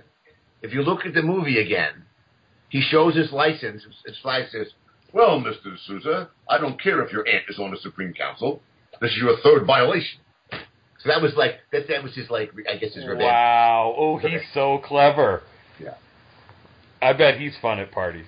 All right, but anyway, like uh, believe me, you know, like you know, you know, you know what? If you want, I'll, I'll send you a, I'll send you a PDF of my script. You'll, it'll make you cry what it could have been. Oh my gosh, please, yes. And it will stay with just me, but I would read the crap out of that. Okay, but it, like it. Uh, another thing I had that was in there is, uh, and I was, and again, I, I had, I almost had the studio convinced to do this, and this guy said, "This, my vision is dark. My vision is this is like Spartacus." That he says, he says, "Absolutely not. I will, I will, I will not. You're not doing that. I wanted the computer to be an asshole. You know, the computer in Yeah. the home, and the computer like fucks everybody. I'm sorry, those things don't match." And I wanted to get Phil Hartman to be the voice of the computer. Oh my god, that would have been amazing. And, and but but but but talking in a more mechanical way, you know, uh, talking in a more mechanical way, of course, you know. But but, yeah, but still, like Jarvis with a bad attitude. ex- exactly that was the idea. So, uh, but but but uh, here but here's the payoff here. Okay, uh, I get a phone call from uh, Andy Vajna who says, "Steve, you want to come over and look at some dailies?" You know, we got some dailies of one of the first sequences we've shot. And I said, okay. So I live around the corner. I jump on my bicycle. When you go to these meetings in Hollywood, uh, most most of the studios are not. Most of the co- production companies aren't on the lot anymore. They're like in Right. Santa Monica. So like I ride my bicycle and, and everyone talks about how green they are. I take my bicycle clips off. You know, so uh, coming on a bicycle. So you know, Q&S, Queen, uh, Q&S we macho. It's Q&S me me me verde. So I, I I'm, I'm I, I have the bicycle clips. I win that argument. So I go over and, and he puts up the sequence where the reporter gets killed. Now, Yeah. I, when I came in here, they said we want to make a PG-13 movie. It's based on a comic book, PG-13 movie, and I and I did television. You know, uh, you used to be able to set your watch. Uh, and then when I was doing Knight Rider or the Bionic shows, there was a thing called the Family Hour, and the rule was that you could not have too many violent stuff till the kids were in bed.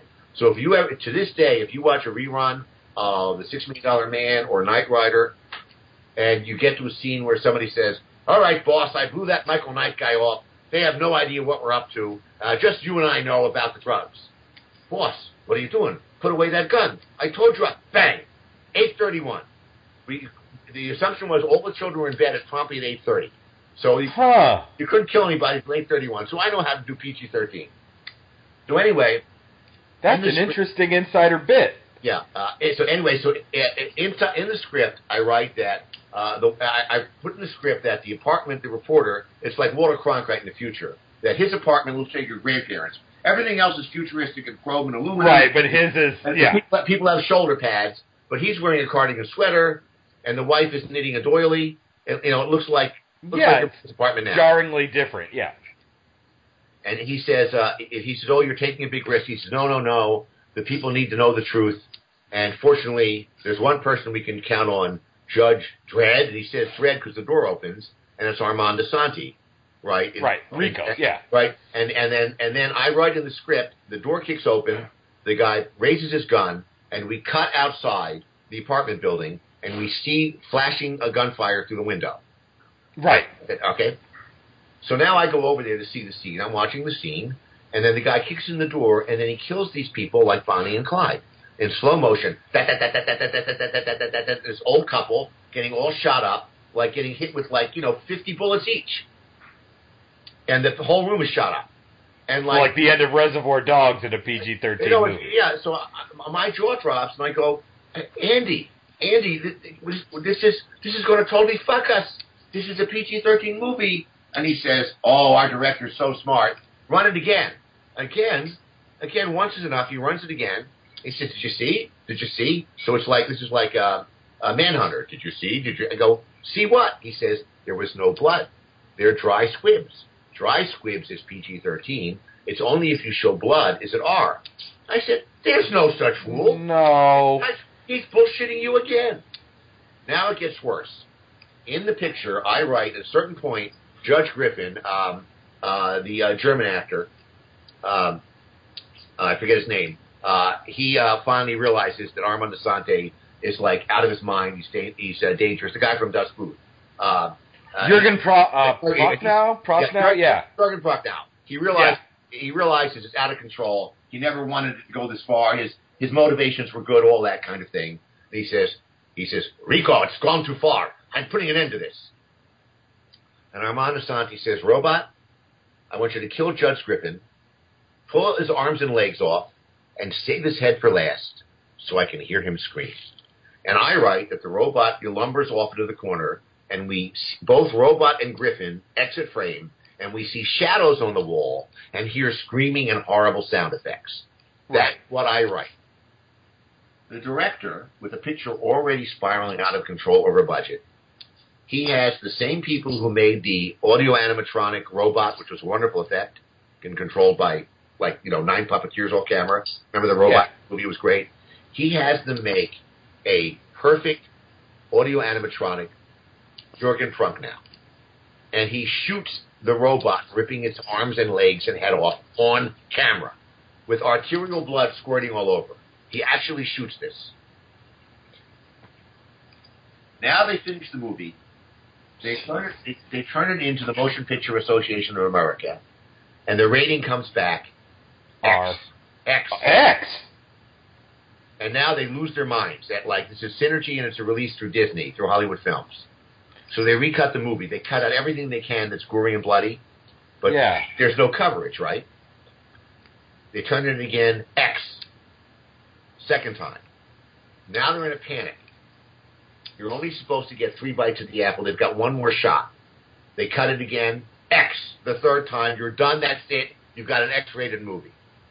This is the end of Jack Valenti's uh, time as the head of the MPAA, and Ed Pressman's one of our producer. Uh, he had done a lot of serious arty movies.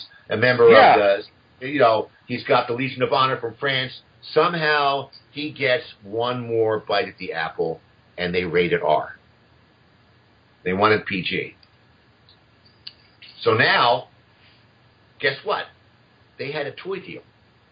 The toys Yes, are they meant. There's hundreds of thousands of toys on trucks ready to go to the toy stores. They had a deal with Burger King, a Happy Meal. You cannot advertise products to children for an R-rated movie. No, you can't. A hamburger companies, right? So the hamburger company and the toy company sue Disney for like millions. All because of an obstinate director being a jackass. So, so the studio, they're crazy. And this little, he says, this son of a bitch, let's sue him. We'll take it out of his hide. But this is Cinergi, the movie. This is Columbus. This, this is uh, uh, uh, well, that's it became Cinergi, but this, this time it's Carolco. They made all the Rambo movies and stuff. They never Yeah. they never made a PG-13 movie in their life. They never gave the director the piece of paper, the contract says, I promise to deliver a PG-13 movie. So they could not even sue him. They could not even withhold his salary. They could just had to take it. so now they're in a total panic. They have no toy deal. They have no hamburger deal. They don't know what to do. And and Stallone says, "Listen, I've got a solution here. I know how to make this advertising campaign works." And he prevails, and they decide the advertising campaign for this comic book that was never a comic strip. It was a comic book. Should Oh, it's comic books. the, the, that campaign should be cartoons. So if you remember, if you saw the newspaper ads or the signs on buses, it was the same campaign for uh, for the Phantom, like smash evil, pow, bam, bang. The ads were pow, bam, bang, and they had balloons with Stallone saying "Stop, stop, criminal, Yeah. stop." It was so It was stuff like obey the law, I am the law. Yeah. Yeah, but but this was but it was black and white, as if it were a, as, like a daily newspaper strip, like Peanuts. Yep. So the ad campaign was was it was a color comic book, not a comic strip. The campaign was black and white panels with balloon dialogue that was cartoony. Halt! Well, you're going right. You know, uh, that's the end of your career, criminal. And that was the ad campaign. Right. So it was an unbelievable disconnect. The the reviews were abu- were, were brutal. Cut to the 21st century. Let me take you back to the dawn of the 21st century. Steve Cannell, the famous TV guy, Yep. a guy who I knew from Universal Studios. We had adjoining offices. I never worked on his shows, but I knew him very well. We, you know, we would see him in, I'd see him in the building. We'd see him in the commissary. We'd talk. Um, he calls me up and says, "Listen, um, I, I, I you know love the stuff you've been doing since we were over at Universal. Um, I, Disney wants to make a feature film out of the greatest American hero. Uh, Oh my God, that would be amazing. do you have any ideas? So I go, yeah, I love that show. Let me come in and talk to you. So I go over to his office and I pitch him my idea, which was like a uh, like a like one big like crazy idea about uh, about the uh, uh, uh, to make it work, like to reinvent it. And he goes crazy. "This is fantastic. This makes it a movie. It makes it puts it beyond the TV show. We're going to go pitch it." So we go over to Disney and we pitch it to these executives. And this happened a few times in my life.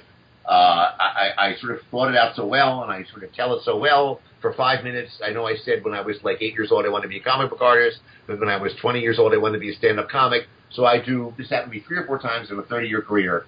I pitch it so well that people in the room applaud when I get done. Right. And they go, all right, Steve, we're going to do this. It's great. Do you think we can? How soon can we have a script? Oh, that's great. That means we can have the movie in theaters next summer. Wonderful, wonderful, wonderful. Okay, so I leave. I leave. Uh, uh, I leave uh, Disney, which is in the Valley. I'm driving back to my uh, home in Pacific Palisades. It's late. It's rush hour. It's like you know, it takes me 45 minutes. I'm just about to get to my driveway. I get a call from Steve Cannell. He says, I don't know what happened. Everybody in the room loved it. They went upstairs to the top guys and they said, Steve deSouza, are you kidding? That son of a bitch gave us an X-rated movie. He'll never work on the Disney lot again. Oh no. So, I got blamed for the Judge Dredd. He says we got sued. He says we got sued by Burger King. We got sued by the toy company. He's persona non grata. That So I sucks, man. Yeah, so I said it wasn't me. Now, now of course, the corp- corporations don't have such good memory. Since then, I've done work at Disney, but this was Right, of course. This was only like you know five or six years, and uh, they remembered it. But I kept saying, "Hey, it's not my fault." It's just like recently there was all at the 30 year anniversary of the Running Man, and and Yep. people said, "Gee, fake news." A uh, game show, a, a reality show host is the uh, is is the uh, leader of the government. This is too close for comfort, and I had all these interviews. Uh, um, uh, Vice uh, interviewed me. It's online. Uh, and I kept saying it's not my fault. It's just a movie. I didn't. I didn't. I, it's not my fault. Right. I mean, it was a. I mean, Stephen King wrote the story. You just adapted it to the. Well, you know. a lot of the things that, that a lot of the things that like uh, struck struck a bell, like the fake news that was not in the you know thing. Uh, Yeah. the, the uh, in the book, uh, you know, Stephen King is writing the book, I guess, in 1980, 81, and maybe he didn't get much television up there. But the game show in the book is like a game show in the 50s. If you ever seen the rerun of uh, of You Bet Your Life with uh, with uh, Groucho Marx, like a girl comes out with a box, and you pick a card from the box, and that's your starting time to start running. You know, Right. it was like a really good show. And by the time he made this movie, the game shows have bells and whistles and stuff like that. Also on the game show, the show in the book, it lasts for a month.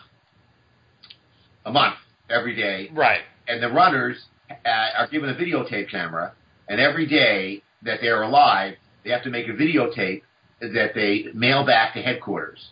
Just like you you know, so like you know, you know, this is preposterous. Plus, on the in the book, the hunters, the, the, right, are anonymous people. So you're walking along and a meter maid kills you. So you can't like fall in hate. With, right. I know. Yeah, I know what you mean. Uh, also, in the game show, the host and the producer were two different people, and the, and the host was just not so much. So we com- I combined them and to create the Lawson, the Dawson character. So the right. Th- the things that people are talking about that echo our reality now, I, I think mainly come from the movie more than Stephen King book. Gotcha. Gotcha. But so okay, so but but but before we we either get into another subject or wrap up, I do have to ask the question. No, I, I'm sorry. I will not talk about any questions about my brief engagement to Zoe Saldana. She, we both agree we're not. we're not talking about. I'm sorry. So we, we're not going there. Anything else? no. any, anything else I'll discuss. Um, it's kind of a corny question, uh, but it makes its way around the internet every once in a while and I definitely me and my friends are all movie nerds, so it, it's a way for me to definitively answer with confidence. And you're probably just gonna laugh and be like, "This guy's a geeky idiot," but um, I have to ask: Is Die Hard a Christmas movie or not? Uh, I would say absolutely is a Christmas movie. Uh, yes, I win. Uh, yeah, it definitely is a Christmas movie. Uh, there's a lot of you know Christmas themes in it uh, you know, sort of redemption and sacrifice and family and stuff like that. But you know, it was one thing to sort of think. I, you know, writing it, I go, well, it's sort of Christmassy, and the reason it's Christmassy is because it had been Christmas in Joel Silver's uh, Lethal Weapon, and he said that worked out. Let's do it again. Right. I mean, there was. It wasn't like it will add themes, it will add subtext. It's just that worked out. Let's repeat it. That's why it's Christmas in Die Hard too, as well. But um, uh, it didn't strike me about how it would impact the audience to this degree as a Christmas movie until the first day I was on the set, and like it's all Christmas decoration, you know, like it's like you know every, every moment of the movie it, it's it, it reminds you. Yeah, yeah, yeah. Somebody, cool. so, somebody did an interview with that. Somebody did wrote an article last year that appeared somewhere arguing it was also a Hanukkah movie. Why not? No, because if you think about it, there's um, there's like um, there's like eight locks on the right? Instead of candles, like like there's a miracle. There's like you have to get instead of like the candles lasting. There's, a candle for each like night, and then there's all the safe locks. Um, there were, the, the guy the guy found a whole bunch of a whole bunch of. Wow, things. yeah, that's kind of crazy to liken the locks to like. Uh, also, you have foreigners who've taken over your your home, which is the, remember the uh. the the the the, the, uh, the Greeks have invaded uh, Israel, and right, and taken it over. So here you have all foreigners taking over your home your homeland Wow, yeah, he went way more meta than I did. Yeah, yeah, yeah. so he called me. I go, well, I, okay, all right, I'll run with that. You know, okay. Yeah, but that's awesome. Okay, good, because I can look at my friends and be like, "Suck it, it's a Christmas movie," to to the naysayers, and then I can be the champion of those of us who say it is. Well, now you have a new thing. If you Google that, you may be able to find the Hanukkah articles. Now you now you can really make their head spin. Oh, most definitely. I actually want to get in on that. I, I love when people dissect things that much and find things that even the creators were like, "Wow, I didn't even." Okay, like, yeah, th- that well, connection's there. I did. I did a movie that that uh, uh, that did not play. Only played two theaters in the U.S. Uh, it was a Showtime movie, but it did very. It did so well overseas that uh, uh, a French uh, a French network sent a TV crew here to interview me about it, which was called Possessed, uh, which was the true story that that behind The Exorcist. Like there yeah. actually was there actually was a case that William Peter Blatty, when he was uh, going to school at Georgetown University, uh, which was some of the events happened in uh, in Maryland, and he some of the priests uh, had heard rumors about it, and th- and he turned that story into The Exorcist. So somebody wrote a nonfiction book about the real case, which we made a movie for Showtime. And my approach was it was more ambiguous. Like maybe the kid was just mental, or maybe he was just like uh, right tension, or maybe it was you don't know. I, so I, I did this movie that was on the fence, and what was interesting, there were some reviews that like did this like deep dive into it, and some Yeah. of them said finally a film that puts the lie to the silly nonsense that the devil is active and is an actual force of entity, and it's not, and it's just that people are and and and makes the the, the determinate case that it's just mental illness. And at the same time, there are other reviews saying, finally, a film that puts a lie to psychiatrists and shows that the devil is an active force in our world today. And I'm going, to look at these, I go, well, I did something right. You know, if, if I squared the circle. And Ex- exactly. If I- I've got both sides of the of, of a coin, championing my movie for their own individual cause. Yeah. But um, so tell me, uh, let me know how can people um, what's the best way for people to to reach you or to Well, I, I, well, reach. I, I, would, I, would, I have people like you know who want to send me scripts. So like, so I, I would. oh yeah, no, I don't mean No, like that. I mean if you follow me on Twitter, I, I, there we go. I, I, I'm always giving advice and recommending books. And uh, I talked to somebody the other day. They're talking about this. You know, I've talked like people say, you know, I have ten great treatments. What I should do? And I say you shouldn't write treatments. You, you know, you you're, you're not going to get work in Hollywood writing treatments. Better to write one screenplay instead of you know ten treatments. Uh, somebody told me the other day, how, how long is your script? And I said it's too long. It's it's it, it's silly. Uh, I go through this. I just turned a script in for a major star uh, the other day, and the script was 100 and, 100 and, um, uh, 14 pages and a, 140 pages and a half. The studio was screaming for the script, and the producer says, "I can't give a script this long for an action movie to my boss. Uh, can't you cheat with the margins with your computer? The last page is 100 is only you know." So then I made I I, I actually made some cuts, and I get it down to 111. But then he says, "Well, the, the 11th page, 111 page just says one paragraph. You can get rid of that." So like like they're screaming for the script, and I'm spending five days making it shorter. You know, it's silly. So I'm saying, you, you want some simple advice? Get your script and you know like make it 105 pages. I can, Right. There's a lot of practical advice I give to a lot of people on my Twitter feed. I can't, you know, make you talented, but I can make you smart. You know what I mean? Like, there you go. like, like wear flats if you're taller than the producers. So I have a, I, I have a Twitter feed, Stephen E. D'Souza, my name just all run together, uh, and I mostly engage uh, uh, people uh, talking about that. I got sucked into politics and these people attacking me because I, you know, there was the whole Julius Caesar thing, and I said, well, you know, the script is actually anti-assassination. That's the point of this, you know. And I suddenly get attacked by all these people, you know, you know, and I go, you know, did you have your red play, you know? So like, uh, so so occasionally I get dragged in these political conversations, but I'm mainly talking about, uh, you know, about you know writing and filmmaking and uh, um, things like that. And um, uh, sometimes I'll see a, uh, uh, a lot of times I'll see a short film. I'm talking about Vimeo being a way in for people. And Most definitely. and sometimes people will say, I have this film on Vimeo, would you check it out? And I like it, and I tell people to look at it, you know, so, you know, uh, maybe I've, maybe, maybe some people have gotten, you know, some encouragement stuff like that, and I, I love doing that. I get a lot out of that. I've done seminars, uh, you know, at AFI and, and, you know, even in Australia and Mumbai, India, where I talk about kind of a master's class and stuff like that. And I find that every time I articulate, you know, uh, things like this about storytelling and filmmaking, uh, you know, it, it you know it helps me. You know, you know, I, I you know I actually attended the thing at AFI. A guy did the thing at AFI about my films, and I started taking notes. Like, oh, I never noticed that. I do do that in my films. There is a pattern. yeah, and, and, and that's what I meant. Like, how can they find you on social media? Not how can they find you. Yeah. No, I, I'm So yeah, definitely the Twitter, and then with the uh, with the book, is there a way for them to pre-order it, or is it just waiting for the release date with, with, with the comic book? Oh, oh, you, I, I think uh, I think the pre-orders are in for for, for, for issue zero. Uh, it'll be it's going to be in August in all your uh, uh, comic book stores. It's uh, Sheena Queen of the Jungle. It's issue zero, uh, and then uh, uh, there's also I think order I think in order number one. I think it's too late to order issue zero because the pre-orders are in. Uh, but it, Okay. but it, it's going to be running every month for a while. Uh, however, if, if you're interested, we've done. There's been three previous graphic novels which your comic book store will have already. There was Sheena Queen. Okay, of- cool. there was Sheena Queen of the Jungle 1, Sheena Queen of the Jungle 2, and then there was uh, a great one called Lords of the Jungle where Sheena met Tarzan. I mean, I, I mean, forget Batman meets Superman. We had Sheena meets Tarzan. That was published just last November. Okay, cool. And, and people can get their hands on that now while they await for this for this new stuff coming out. Yeah, and by the way, they're all in continuity too. So uh, you really get- Beautiful. you can really immerse yourself you start with the first one all the way through. And like I said, I think that there may be uh, in you know within maybe a month or so, I think there may be uh, uh, some news about this becoming um, uh, you know a motion picture. Uh, you know, uh, based on you know this iteration of uh, this modern reboot of Sheena, which is quite quite different from uh, you know, the the mid from the one from the 1930s and 40s.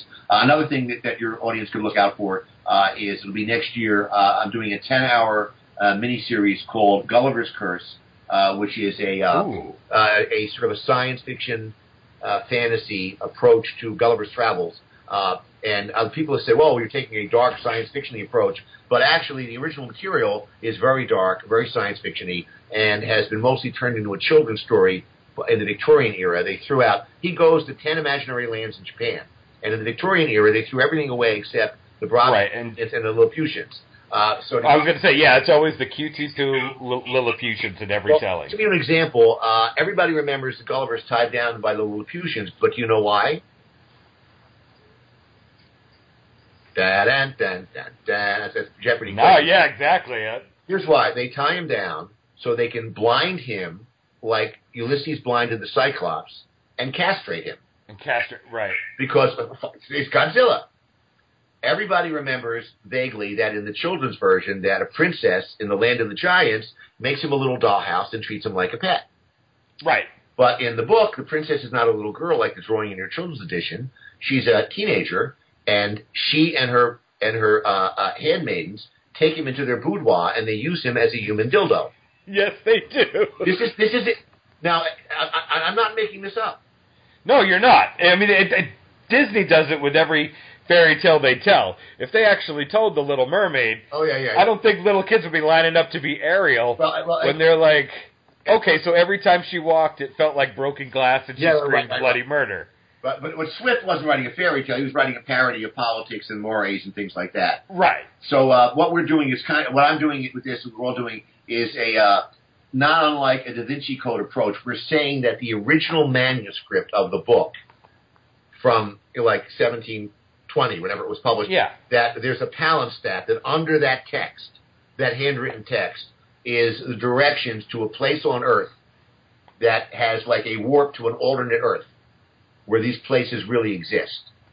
Oh, wow. So it takes place today, but once our hero goes through the looking glass, so to speak, you get to these lands which are savage and weird uh, and strange. So, uh, uh, you know, it's, we're not going to have people like, you know, with buckles on their shoes and like, you know, lace collars. Right, like the last Gulliver's Travel movie where it was Yeah, the cute little Lilliput yeah, yeah. that need to be saved by Gulliver. Oh, yeah. Or the, or the Jack Black version, you know. Yeah, that's what I mean. Yeah, the the latest telling of it that was all cutesy poo and everything else, and yeah. But okay, so that's where people can find you. They can look forward to the book. Um, I'm definitely now extremely interested in this Gulliver's Travels, and um, go ahead, sir. That'll be next year. Next year. It's- Okay, yeah, but I'm still psyched for it now. We're filming in Ireland and Spain in the spring. I think we're filming all the places that, that Game of Thrones films, actually. Oh wow, okay. So do you do um? You have to clean up all this noise on your podcast. Oh yeah, no, I can edit all that. Yeah. Well, I, I'm my own miracle worker, like I said. I mean, I do 100% of all this. Just me. I cut them, I, I do them, I cut them, I release them, and everything else. So it's just me. And I work a 40-hour a week job. so like, Well, I'm, what- I'm I'm I'm the guy who fixes things that break at, at your local retail store. Uh huh. What, what, what, what, what uh, uh, uh, IT stuff? I mean, like uh, technical stuff or what? Uh, always on my own, never, ne- never in a professional capacity. I can, uh, I can basically build a house. I can do air conditioning and plumbing, and electrical, you know, painting, drywall, wallpaper. Uh, basically, I am a scholarly nerd who, just because of a blue collar background, never thought of myself higher than working with my hands. So now that I am looking at 40, I started the podcast so that I could at Oh, least be somehow involved. Well, those are valuable. Those are valuable skills. In fact, uh, when I was in the army, that kept me off KP duty. The first day, uh, in, in first day of basic training, they say, "All right, troops, anybody here know how to do electrical work, carpentry?" And I knew all that stuff because uh, when I was a kid, my dad gave me a driver's license. He said, "Well, it's great to get a driver's license and meet me at the car lot. I'm going to buy you a car." And I'm up there looking at like sports cars and stuff. He says, "No, we're getting you a station wagon because you're going to be picking up the real estate signs and pumping out basements that flood, because I'm like, you know, giving I'm giving you this car, and I'm giving you, and I'm paying for your gas. And so I learned all these, like, so I would, if there was a problem in the building, like I would like fix the light or learn how to spackle a wall, you know, Yep. like anything simple before we actually got a real, got the real contractors. So anyway, it was a great gig because everybody else was getting sucked into into KP duty. Uh, uh, they had a, we had uh, six guys on the base that would go to this one office, and we sat there reading comic books and stuff until somebody called and said we need a light switch for replace this up. I mean, this Oh, was see, not that's we were doing- greatness. Yeah. yeah, but this was not when we were like doing the hot. This is on our days off in the hospital and stuff. You know what I mean? Right. Yeah, I know what you mean. But yeah, like for me, I mean, I've always written, but I've never had the balls to show it to anybody. Well, I've always, you know, like I, I don't know, I, I and, and I don't mean blue collar like I'm the downtrodden proletariat. I don't.